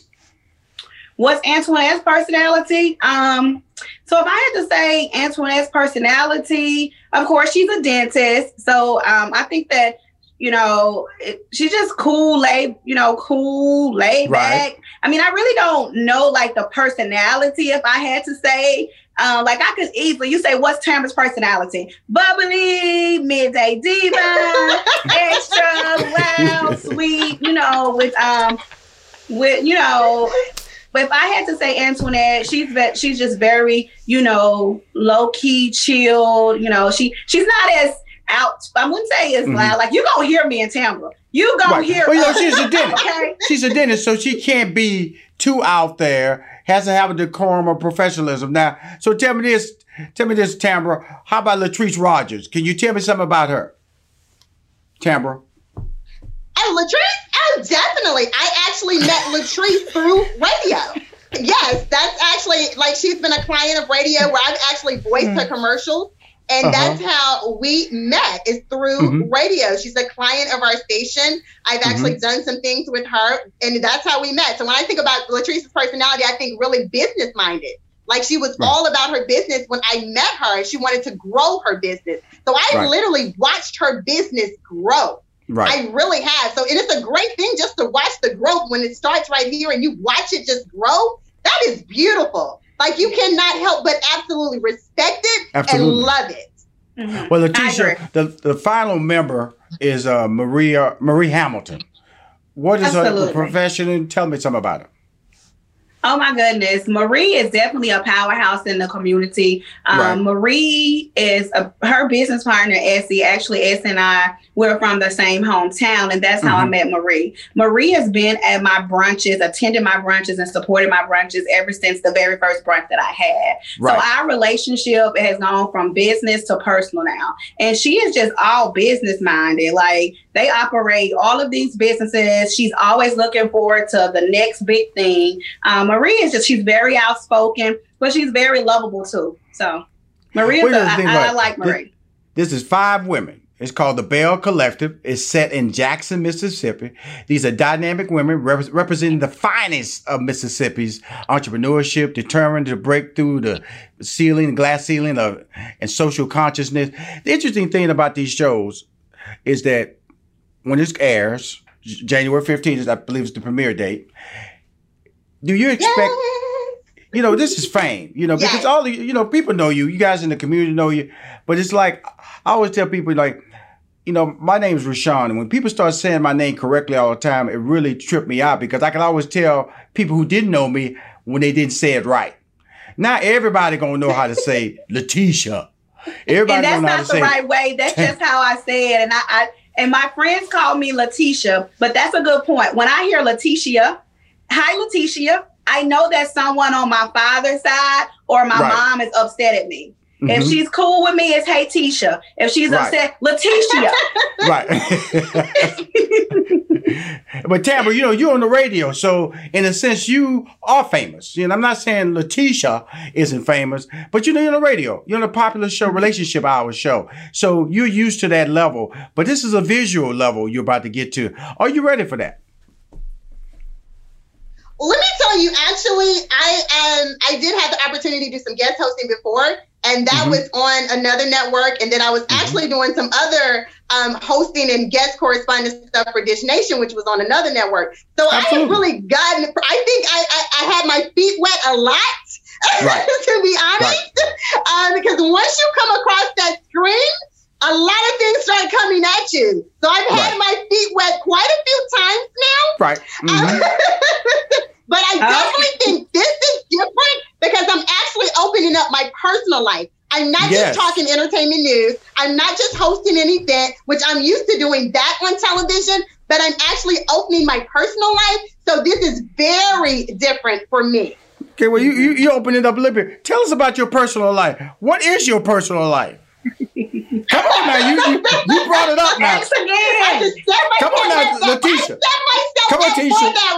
Tambra. you did, Tambra. You did. Oh, but this is what I'm saying. When I say personal life, I, I mean I am so used to. I have always prided myself as far as having a professional life that was super, right. super public, which I uh-huh. absolutely uh-huh. love because I'm a people person. I love right. people. I love social life. I love all of that. I love people. I do have a passion for people. So mm-hmm. I, but I've managed to keep my private life and personal life kind of private just mm-hmm. because I feel like those anybody in my personal life, they didn't sign up for that. They didn't right. sign up for any of what I have going on. But on this show, you actually do get a chance. You see the conversations that I might have with my parents that are very mm-hmm. personal to me that you've okay. never seen before. So when I say personal life, Rushion, I'm not just talking about like personal boyfriend, but although you might see a little bit of that in dating and stuff like that. That's what I want to see. That's what I want to see. I don't care about your parents. I don't care about your parents as well. Mm-hmm. I want to see that man. that man. What about that, man? man? Tisha, come on, help me out, Tisha. Help me out. man. Huh? Talking about her parents. You, you think I want to see her parents? old people? I don't want to see no old people. I go what is the man? I do have some things going on in my personal life. You well, go. you know that I, I've done that I probably need to handle. so you see all of that on Belle Collective. Tisha, Tisha, what about you now? She brought up this. I wouldn't even gonna go there. But when you have somebody open the Pandora box, not yeah. Tisha. I did it to myself. That's a, I mean, Tambra, you did. You just kept and you said, "Oh, in my personal." I'm like, ah. Wait, Tisha, Tisha, Tisha, Tisha. Your turn. Your turn. my personal, of course. I mean, you guys are going to see my personal in its entirety. Um, of course. I am married. I'm married to uh-huh. Glenn. Uh-huh. Glenn and I, we've been together for 23 years. We've been married uh-huh. for 17 years. We right. have a son, Joshua, who's five years old. You're going to see mm-hmm. the ins and outs of me trying to really focus on my business, move from housewife under Glenn to boss wife. So, what I love about it, and, and and even the producers, everyone who worked on this show, they made us so comfortable being totally transparent that I think I was maybe too transparent. So what you see is really um, what you get. So it's okay, out there. Now. After you watch Belle Collective, I'm sure the world will be like, I, I, I know Tisha. Yeah. Well, okay. I'm just gonna ask you a simple question. Belle Collective. Where did that title come from? Well, the producer, um, Carlos King, of course, we all know Carlos King, the king of reality. Um, his company, Kingdom Reign. Um, Carlos mentioned on our preview that the name came from, of course, we're in the South. We're known right. for bells, and it's a it's a collective, um, mm-hmm. five different women. So I guess him and his brilliant mind, he put together Belle Collective. Cool. Before we go, I want to talk about. I mentioned it in the opening about the uh, the black iconic black neighborhood in Jackson, Mississippi, on Farish Street. Tell us a little bit about that. And why is there an important need to revitalize that street and that community? Mm-hmm. It is so important. Um, and as you will see on the show, it was an inspiration inspired by my grandfather. His face would light up each time he talked about Farish Street and how there was a Black Mecca, there was a safe place for um, Black people, how there were grocery stores and, and banks and anything that a Black person needs, just even the fellowship with one another, you could find it on Farish Street. So I started to do my research on Farish Street myself and Mm-hmm. Oh my God. And it was just so amazing. I felt like I have to make this happen. I have to be a part of something here because it's history and it's something that our ancestors would be proud about. Mm-hmm. So I feel like, too, and I shared this with Tambra before, Tambra and I have had this conversation, that it's so important for us to work together to try and revitalize this area, not only for us, but for the generations after us. So it, it's my baby, it's my heart. I, I'm, I'm putting everything in it. And I'm praying and believing everything's going to manifest the well, way. The great should. thing about it is that it's, it's on TV now, so donations mm-hmm. will come in and all that good stuff. But you know, Tambra, I, I, I gotta I gotta wrap it up with Tambra now. That's my girl. You know, go ahead, she, go she, ahead. She did a tour. We I spent time with her on the radio. I, I didn't believe she'd still be in Jackson, Mississippi. Now she on TV in Jackson, Mississippi. You know, so all I know is that you proved me wrong you are going to be a star. I told you that when I first met you. You know, you were a fantastic uh, friend here on the, my show, Lateshia. You know what I'm mm-hmm. saying? Or Tisha. You know, what, what's the future for you, Tambra? Because uh, you, you're, you're fantastic personality. You're single. I'm gonna see, look. I'm gonna see a man of you on TV, but that ain't the real man. That's a man doing the TV show. So they're gonna be other men gonna come your way. You know what I'm saying? They're gonna come and try to scoop Scoop, scoop, scoop. you gonna become a relationship out. You gonna be the relationship really, out. and so I just I just want y'all to do me a favor. Rashad, you you know me. I still have that same I Absolutely. still have that same drive and that same passion mm-hmm. that we talked mm-hmm. about. I still have that. I, am still it. going for it. You know, you mm-hmm. said I wouldn't leave Jackson. That's not true.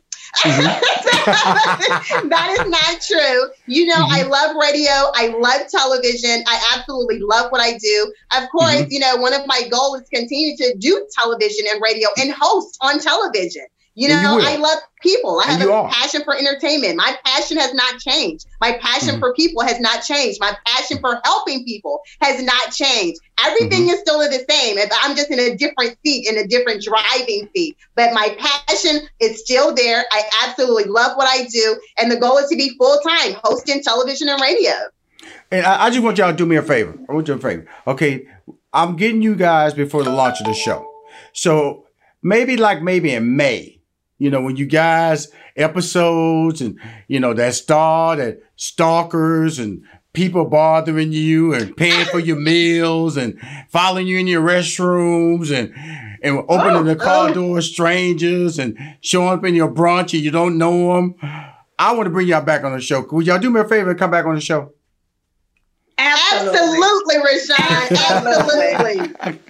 Absolutely. Because, That's because a no-brainer. Absolutely. You know, First of all, I joke about Jackson, Mississippi. Uh, my boy Deion Sanders you down do. there at Jackson State. That's the home of an, a powerful HBCU. Uh, HBCUs populate the state of Mississippi. Uh, great food, great people. She know when I was down there. I joke now, but there's nothing negative that I have to say about Jackson, Mississippi. I'm just excited that Carlos King, he did it in Huntsville. Now he's going to do it again in Jackson, Mississippi. Yes. And just knows yes. his business. And it's some great things that are going to come your way. And I'm talking to two very smart business women. And that's what this show is about entrepreneurship from different lanes shown in Jackson, Mississippi. This is why I love the show, and I love what Carlos King is doing because you think you can. Yeah. The interesting people are in the big cities. Atlanta, yeah. Dallas, Chicago, L.A., mm-hmm. New York. No, right there in Jackson, Mississippi. Yes, right, there in Jackson, Mississippi. right yes. here. We have a lot of talent here. Thank a you, Rushion. Absolutely. A lot, a lot. Tisha, and I just can really, I call you Tisha? We, can I call her Tisha? Tisha is good. Tisha is great. So Tisha when, when you come great. back, I'm All gonna be Tisha, Tisha's Rushion, Tambra. Yes. You know, you know, she got that brim. I love that brim though. That hat is cool. That's cool. oh, Tambra, little, Tambra gonna always uh, rock now. Fly hat, she, okay? she looks like she's in Australia. She looks like she's in Britain, Australia right now. So I know she fly. I know she fly. You know she fly. Thank y'all both for coming on the show. They the two stars. It's five ladies, Black Girl Magic happening in Jackson, Mississippi. It's called the Belle Collective. It will be on their own network. I'm talking to my girl Tisha and my girl Tambra, two of the two stars of the Belle Collective. They'll be premiering January 15th. They'll be back on the show, you know, once they felt the impact of stardom in Jackson, Mississippi. They'll be back Thank on that album. Thank you so much for having us, Rushion. Thank you so much. Thank you. We'll be right back with more from Rushion McDonald and Money Making Conversations. Don't touch that dial. Hi, I am Rushion McDonald, host of MoneyMakingConversation.com. The Cafe Mocha Swag Award is a celebration of black men making a difference in our community by empowering others to reach their life goals. They can be civic leaders, people in business, activists, celebrities, and everyday dads. The Cafe Mocha Swag Award honoree this week is Terrence Wheeler. His gift is uplifting others. His greatest passion is helping enrich the lives of at-risk young people in communities throughout the metropolitan Detroit area. Terrence is often seen speaking and motivating young people in the Detroit area schools with a simple mission to alleviate the non-academic barriers in education. Helping these young people, loving them past their pain, loving them past the mistake, uh, because these kids have been on earth 200 months. They don't know enough, Rushion. They're trying to survive. And they just know that when they walk through the school building, that this is a place of love and empathy, and mm-hmm. you've done your job. The Cafe Mocha Swag Award represents men who have strength, whose wisdom is assertive, and who is genuine in their spirit. Welcome back to Money Making Conversations. I'm your host, Rushion McDonald. My next guest is a a young man who's always been on the journey and known him for a long time, Dr. Fredrick Jacobs. He holds a number of degrees, including a bachelor's in business administration, a master's in counseling, and two doctorate degrees in theology and counseling. He is also a pastor. Dr. Fredrick Jacobs is the CEO of Celebrity Soul Food, the fastest growing soul food chain in America. The varied menu features local flavors and caters to a diverse crowd, including meat lovers, vegetarians, and vegans. He is putting the restaurant brand on the fast track for a 200 location rollout goal. Please welcome to Money Making Conversation, Dr. Fredrick Jacobs.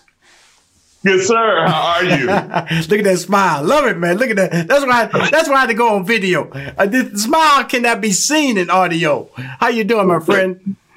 Mr. McDonald, first of all, let me tell you, I'm absolutely excited, and it has been such a long time since we've seen each other. Mm-hmm. Uh, so last time I, I, had you on my show, KJLH 102.3 out in LA, mm-hmm. which is owned by Stevie Wonder, and I, I have to tell the whole world because I this is my claim to fame and my testimony, man. Not only has God been amazing, but you, sir, you mm-hmm. changed my life and blessed my life because I made this commitment to you on radio mm-hmm. about what I was going to do at this age, and you told me about focus. You told me even about the things that you intro with just now about listen, you know, being transparent, owning your lane, owning your world, be mm-hmm. yourself, be authentic, mm-hmm. and go after everything that you're skilled and you're promised and passionate about. And I did that, my friend, and that's why I'm standing here today, and I'm, I'm excited about it. Well, you should be excited. First of all, I'm proud of you because our, our, journey goes way back, you know, to the catering days. You know, when you had the one title of chef. Tell everybody about that moment, and because it's a proud moment for me because of the fact that that's what I do, man. I meet people and I encourage them to seek their greatness and allow them to understand that hard work tied to that passion can can have this conversation we're having today about a 200 restaurant rollout. Talk about that first initial contact. Well, I mean, that first initial contact, first of all, uh, you you found me. Uh, literally, I was catering at the time for uh, these celebrities. I catered for uh, Steve Harvey mm-hmm. when I uh, when I kind of do the first, and just the fact that you know you did something for me that I feel like many people uh, struggle in or they don't do, and I think this pandemic really should have put people in priorities because out of all the things that you was busy doing, you took a second and you stopped in the middle of everything. And I'm talking about we in an arena and everything was pushing and moving, and you stopped and you saw something in me and you had a conversation with me and you cared enough uh, to see in my life mm-hmm. uh, and to and to hear mm-hmm. uh, and to evaluate and to inspire me. And it, it literally it, it, changed my life. My first encounter with you was absolutely what I needed. It said, "Listen, stop dreaming, get up, get pushing, get moving, because you can do something great." And so my first encounter, man, is a it's been an amazing. Been an well, you know, well, thank you. The, the beauty of who you are, man, is that uh, you wanted to know how to be great, how to be successful, how did the food taste? Did it meet the standards? You know, a lot of people, they don't want to hear any potential negative statement or any particular criticism. And there was nothing negative, but you're willing to hear that. And that's why you're in the position now. So you're in the middle of COVID. Nobody saw COVID coming. You know, I had all kind of, I had different plans for 2020. They got kicked to the curb. Now you in the restaurant business in California. Talk to us about the man, the, the drama that came over your dream well, I'm gonna tell you something. You know what I'm really proud to say, and I'm thankful about is not only working the principles that I knew to do in the skill set, but meeting people like yourself. You know, I looked at scalability. You know, when I looked in the marketplace, even you know, circumventing the pandemic, I looked in the industry and I saw a gap. I saw that in all these years, no one had never emerged as a leader. No one had never scaled what I call scale the pinch. And mm-hmm. so I got in my lane. I, I, I became very focused. Mm-hmm. And I, I, I did what you said. I didn't uh, I didn't try to be the Joneses. I became the Joneses. Absolutely. You know, Absolutely. I got it in my pocket mm-hmm. and I started working it. And you know, Mr. Pandemic, we have grown about 140 percent, mm-hmm. and we did that by finding a place in the marketplace, working a skill set, staying focused. But people get stuck, and what we're doing is we're providing a vehicle for people who, in the midst of this pandemic, I think they situated their priorities. Say, you know what? I've been dreaming. I've been working for others. I've been doing all type of things, but I've done nothing for myself. You know, right. at the end of the day, I've not moved forward in my dreams and my passion. Mm-hmm. And so the people that I encounter today is I help them get unstuck. I help them move forward in their lives, much like you did to me. So I'm really paying homage and thank you by working in my gift, saying thank you for taking time for me as I take time now for others. Well, I'm taking time again to promote your brand because the you're so credible to me. So let's talk about the before we get to the menu. Let's talk about the celebrity soul food story because the menu is uh is diverse, meat lovers, vegetarian and vegans, which lets me know why you've been successful because that vegan has been a big push during the pandemic. Vegetarian menus have been a big push during the pandemic because we all know during COVID 19, African American, they're not saying it publicly, but African American and people over 65 were overtly affected by, and still is being overtly affected by the pandemic. Right. That's why Trump was still holding rallies because he knew his fan base wasn't African Americans. So with that being said, you launched the Celebrity Soul Food Store. Tell us how that dream came about and how we got to today before we get into the menu. Well, you know, for me, um, I, I, think I, I wanted to make sure that soul food actually get its rightful place in history and, and really get paid homage to. Mm-hmm. I'm gonna be honest with you, and it's just true transparency as a CEO. It's been it's been serviced so poorly.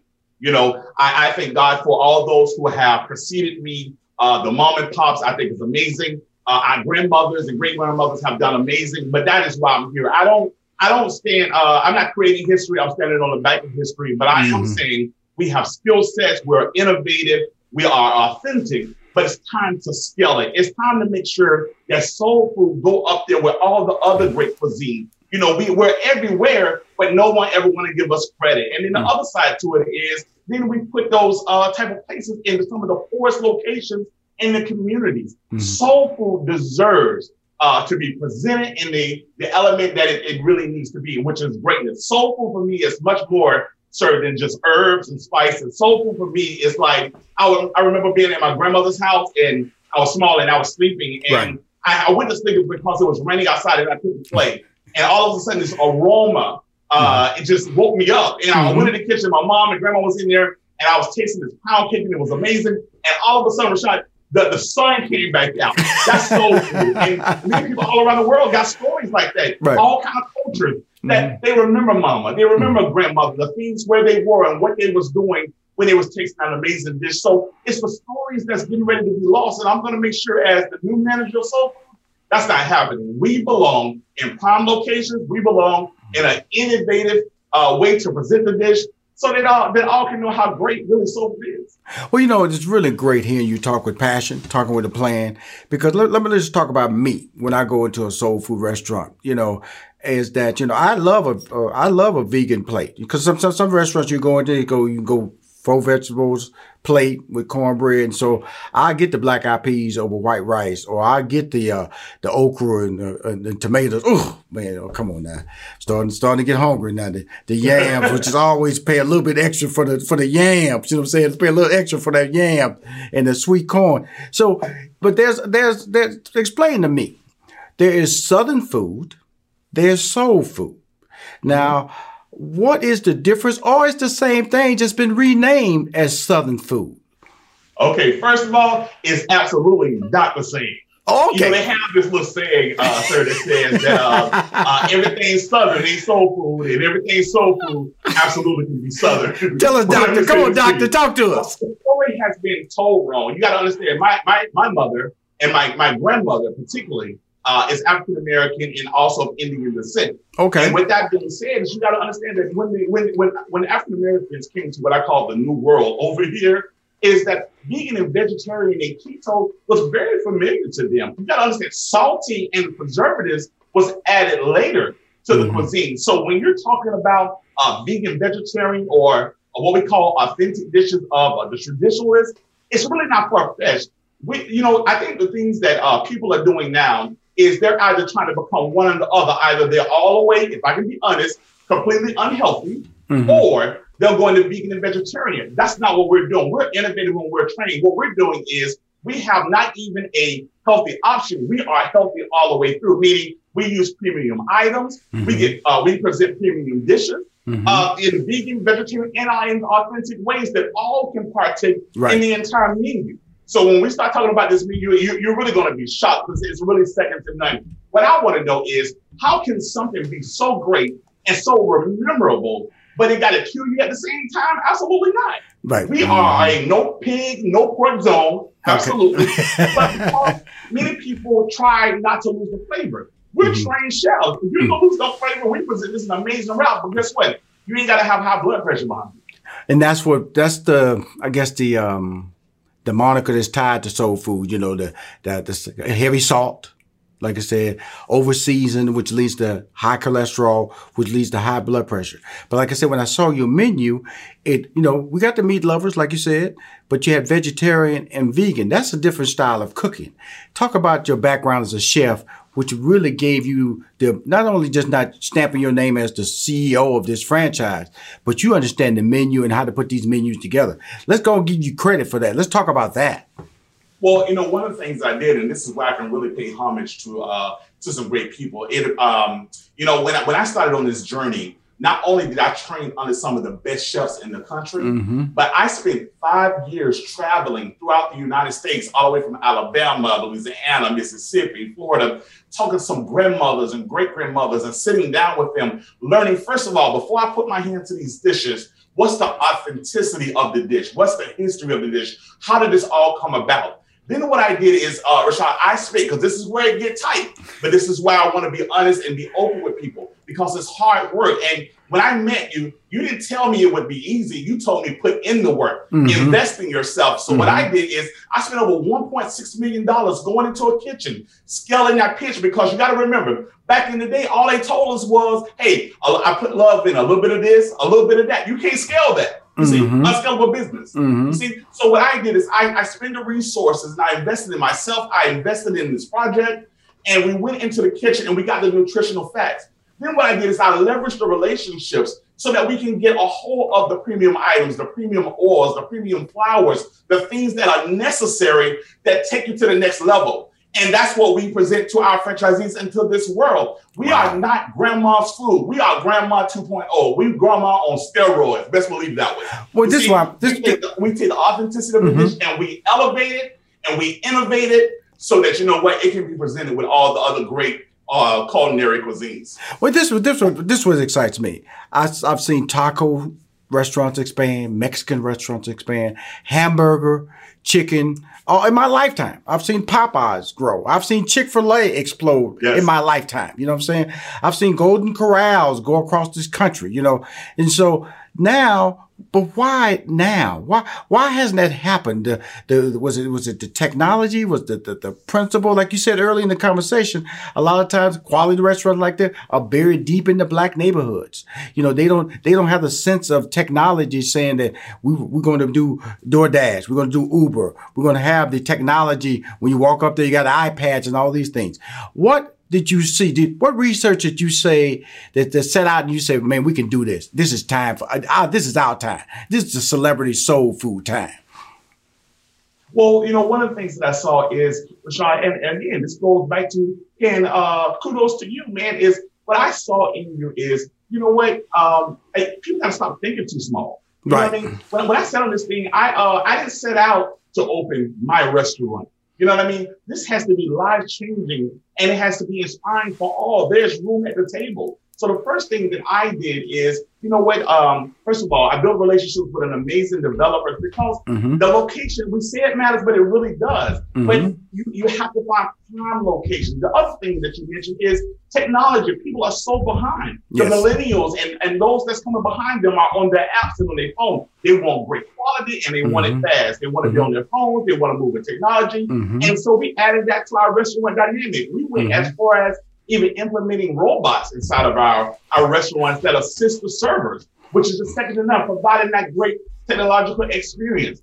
But more so than that, it goes back to the operator themselves. You know, many people are, um, open their restaurants mm-hmm. without building uh, brand quality, and that's something that you talk a lot about on your show. Right. Is mm-hmm. that branding and the importance of building that value? And so they launched uh, a, what I call a mom and pop, and kudos for them. But I believe those days are over. You have to build brand. You have to build systems, which means that you can be in this particular situation. You can be great at cooking, right. but you can be poorly at business. Uh, you, right. You, see, you have to have administrative ability. And then I've seen celebrities open restaurants, which they got a great name, but they have no systems, no uh, right. and no um, no concept right. of knowing shelf work and, and the premium items or what have you, so they don't last. And so many people, you know, when we deal with our franchisees, we vet them all around the country but we take them through a processes because you must have a skill set and you must be able to follow the systems that are in place to make sure that everything stays in compliance, that no matter where you go at in the world, that you always get that consistency of that greatness that you love. That is so important. And thank you, Doc, when you talk about this, because like I said, you know, you see wing stops out there, you see the Fuddruckers out there, you see, you see all these, these hamburger places that are popping up left and right. Now, talk about that whole franchise, franchisee process, because it was really important that you're not just taking their money, you're training them, and indoctrinating them into the way this restaurant business should be run. The quality means that plate will be the same in San Francisco as it will be in Houston, Texas, as it will be in Chicago. That's where people fail. Like I said, I remember Sylvia was the bomb in New York City, Harlem. Then it went out to DC. It expanded to Atlanta. Maybe that was it you know, and that's where the business conversation comes in. So that's why I was excited to get you on the show. I want to be a part of putting the word out about your franchising capabilities. But let's talk about that whole thing that you talk that nurturing, that business nurturing that you're talking about in the whole whole celebrity soul food franchisee model. Well, you know, one of the things, the first thing I did is that nobody can do anything great by themselves. So I went and I found the best of the best and the most elite leaders mm-hmm. in their space in this industry, and I put them on my team. Cool. So you're talking about I have a CSO, I have a CFO, I have a operations person, I have a corporate chef. I put a team together that when we bring in and we vet these franchisees from around the country, we're not just making money deals. We invest in people, which means that before we get to the liquidity and what you do or do not have, because we can assist you and help you fund your project, mm-hmm. it's first, it's about you. First of all, are you too burned out to pursue your own, pursue your own dream? Yes, sir. Are you still ready to work hard mm-hmm. and to get it in? And mm-hmm. then secondly is can you follow systems? Because sometimes people are so selfish and so self-centered, they want to do it their own way. And the reality of it is if they could have did it their own way, they would have did it by now. But if you're going to get in a vehicle that's bigger than yourself and mm-hmm. be a part of making history, mm-hmm. you have to adhere to systems. And that's what my team is great about because we train, we invest in our franchisees, right. but only in the operators that are willing to adhere to those boundaries. Because the reality is this it goes back to the mom and pops. You know, you can go in on Monday And let's say grandma's there and the food is amazing. but when grandma passes away, oftentimes what you find is that the kids mess it all up. The restaurant goes out of business. Mm-hmm. You know why? No systems in place, and nobody could ever scale grandma. No one could never package grandma. And that takes investing and that takes time. Right. And that's what we've done. And that's what takes us to that next level. So when we invite people in, you know, we've got calls and applications. We probably get a thousand a day, really, right. from all of people all around the world, uh, from Dubai all the way to some of your biggest uh, theme parks mm-hmm. or whatever individuals. But the reality cruise is, ships, you're gonna be on cruise money. ships too. This is mm-hmm. about the passion and the love of the cuisine mm-hmm. and wanting to present this in a way to say, you know what, thank God for grandma and what they say, and grandma and them and all that good old stuff. Right. And let's really pay homage to it and do it right. And we're doing it the right way. Well, you know, you, you said it, you know, uh, theme parks, airports. You know, this is franchisee. This is what this is the the mindset that you are under. Being able to to do a 200 store national rollout. What is the mindset of that, Dr. Jacobs? Well, one is is that you know the mindset in it is first of all uh, unity and diversification. You know, inclusion, and that's what people mess up is because they want to hold it hostage. Soul food is not a baby. It's grown. It's graduated college. It's, it's, it's, an adult, right? But you're holding it hostage, and you didn't. You don't want to share it with the world, and that's why they put it in some of those the neighborhoods that they do. But this belongs to all people. There's a story that go with this. Mm-hmm. But guess what? From all cultures can participate in this. So we crossed over. Mm-hmm. It's for African American. It's for all yes. those uh, other cultures who are having to say, you know what? It's many things we may not agree about. But right. there's but one thing we can agree about is that we can come to this table, break some amazing bread, and we definitely can be thankful for an amazing God. And that's how I'm rocking it, my friend, is that how you how you have to think is scalability. How right. you have to think is corporately, how you have to think is outside of oneself.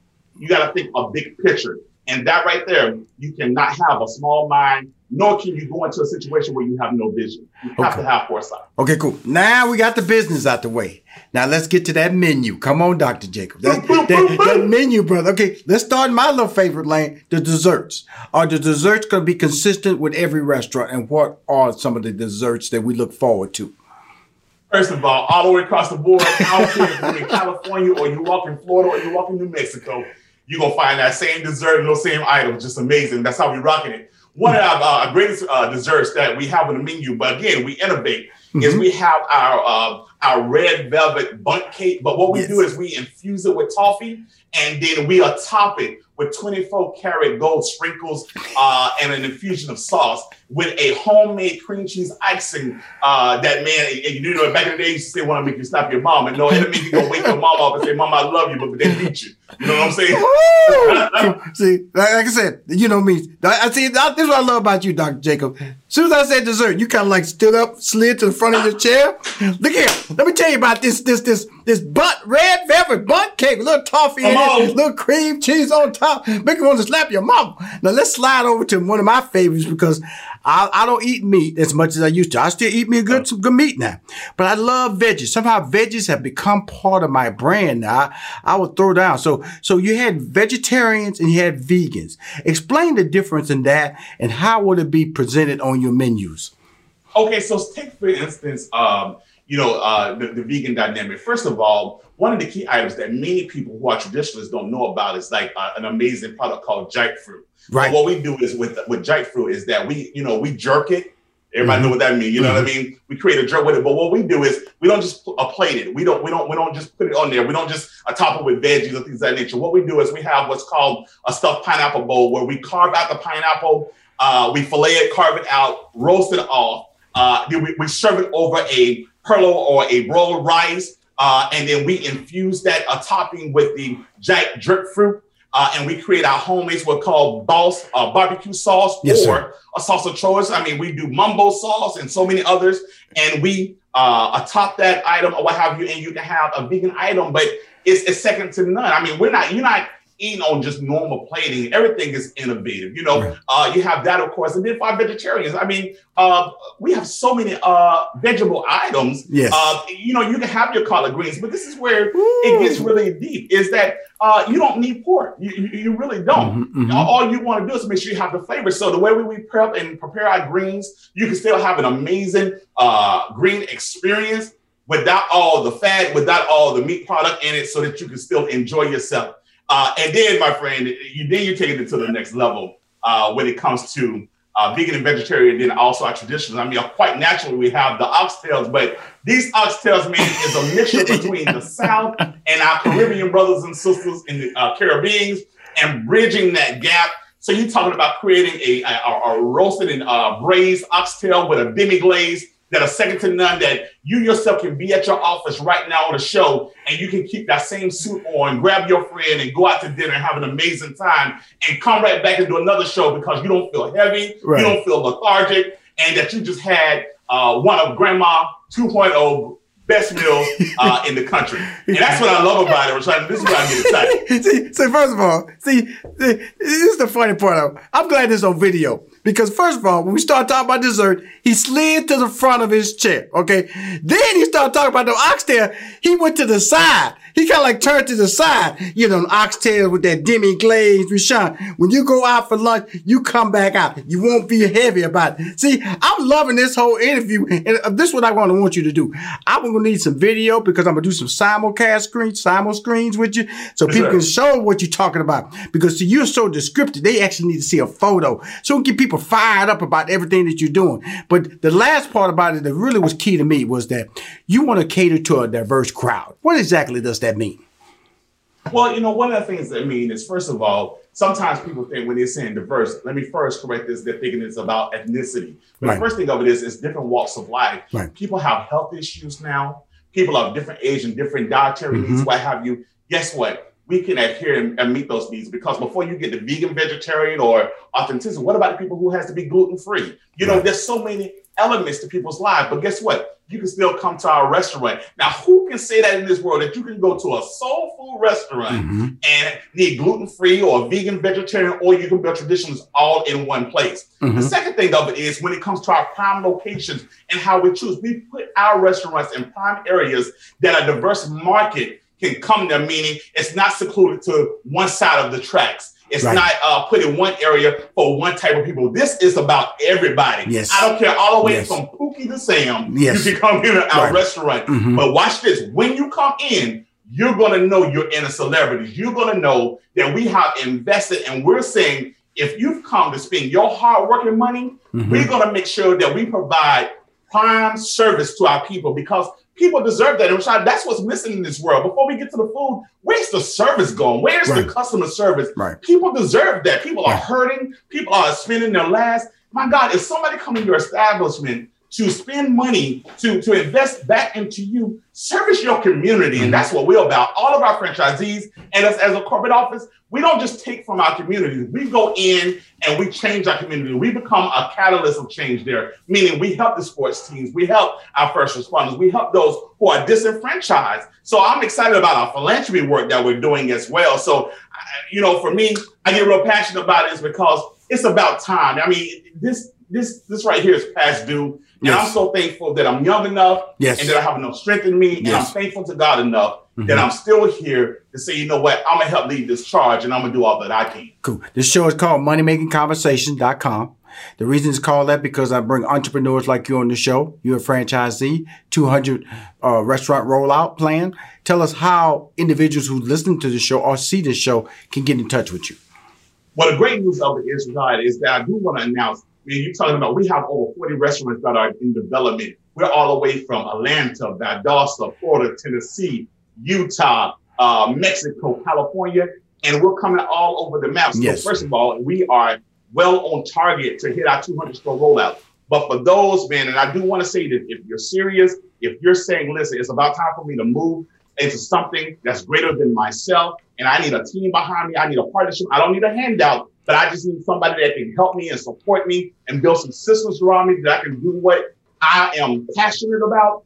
You can call us. Go on our website, celebritiessoulfood.com mm-hmm. or celebrities uh, with the YS, mm-hmm. soulfoodfranchise.com. And all the information is there. Contact our office. Our admin team uh, would be happy to vet and to take them through the program. Mm-hmm. Uh, but the last thing for me, Rashad, is one of my famous dishes that I just want to put out there, and I'm definitely going to see the video, that we're known for. And uh, you know, everybody loved that fried chicken, right? Come on, now. So we do what's called 24 karat in, uh, infused gold chicken wings. That's second to none. I can't wait to feed them to you. That's gonna be your one day you can have you some. No, no, I'm gonna tell you something. I'm gonna give you some black eyed peas and some gold wings. Come on. Now, here's the deal. I'm based in Atlanta. So I heard you say about a franchise in Atlanta. I also live in Houston. So when the franchise opens here, let me know so we can make a big deal. I got my social media. I hit it up. I put it in my. Uh, I got ninety thousand fan club members. I put that in there just to promote. So my whole thing is that this is not a one interview off. You know, I came on your show. I met you many years ago when Steve Harvey and I were doing a concert tour in Jacksonville, Florida. Then I you invited me on your radio show. You said, "Hey, Rushion, this is my future. It's going to happen. It's happening." So I'm part of that journey, Doctor. Dr. Jacobs. So when it starts happening in Atlanta, let me know. If it starts happening in Houston, let me know. When it starts happening anywhere, let me know because of the fact that I have something called Rushion Eats on my Facebook where I publicize outstanding restaurants around the country, take about 10 pictures so people get excited about it, show videos and create little videos. So I'm just telling you, I am 100% going to support your brand and 100% I believe in you. And thank you for coming on my show. letting me know, Rushion. I said I was going to do it. God has helped me. Now I'm now I'm doing the work that He's enabling me to do to make this dream come true. And I'm gonna help you all the way. Okay, Dr. Jacobs. Thank you, sir, for having me, and again, thank you for remembering uh, the day that we met. And mm-hmm. I'm so glad and so thankful to God that you're a part of my story, my friend. Because again, a part of changing my life, man. So I'll see you at the top. Absolutely.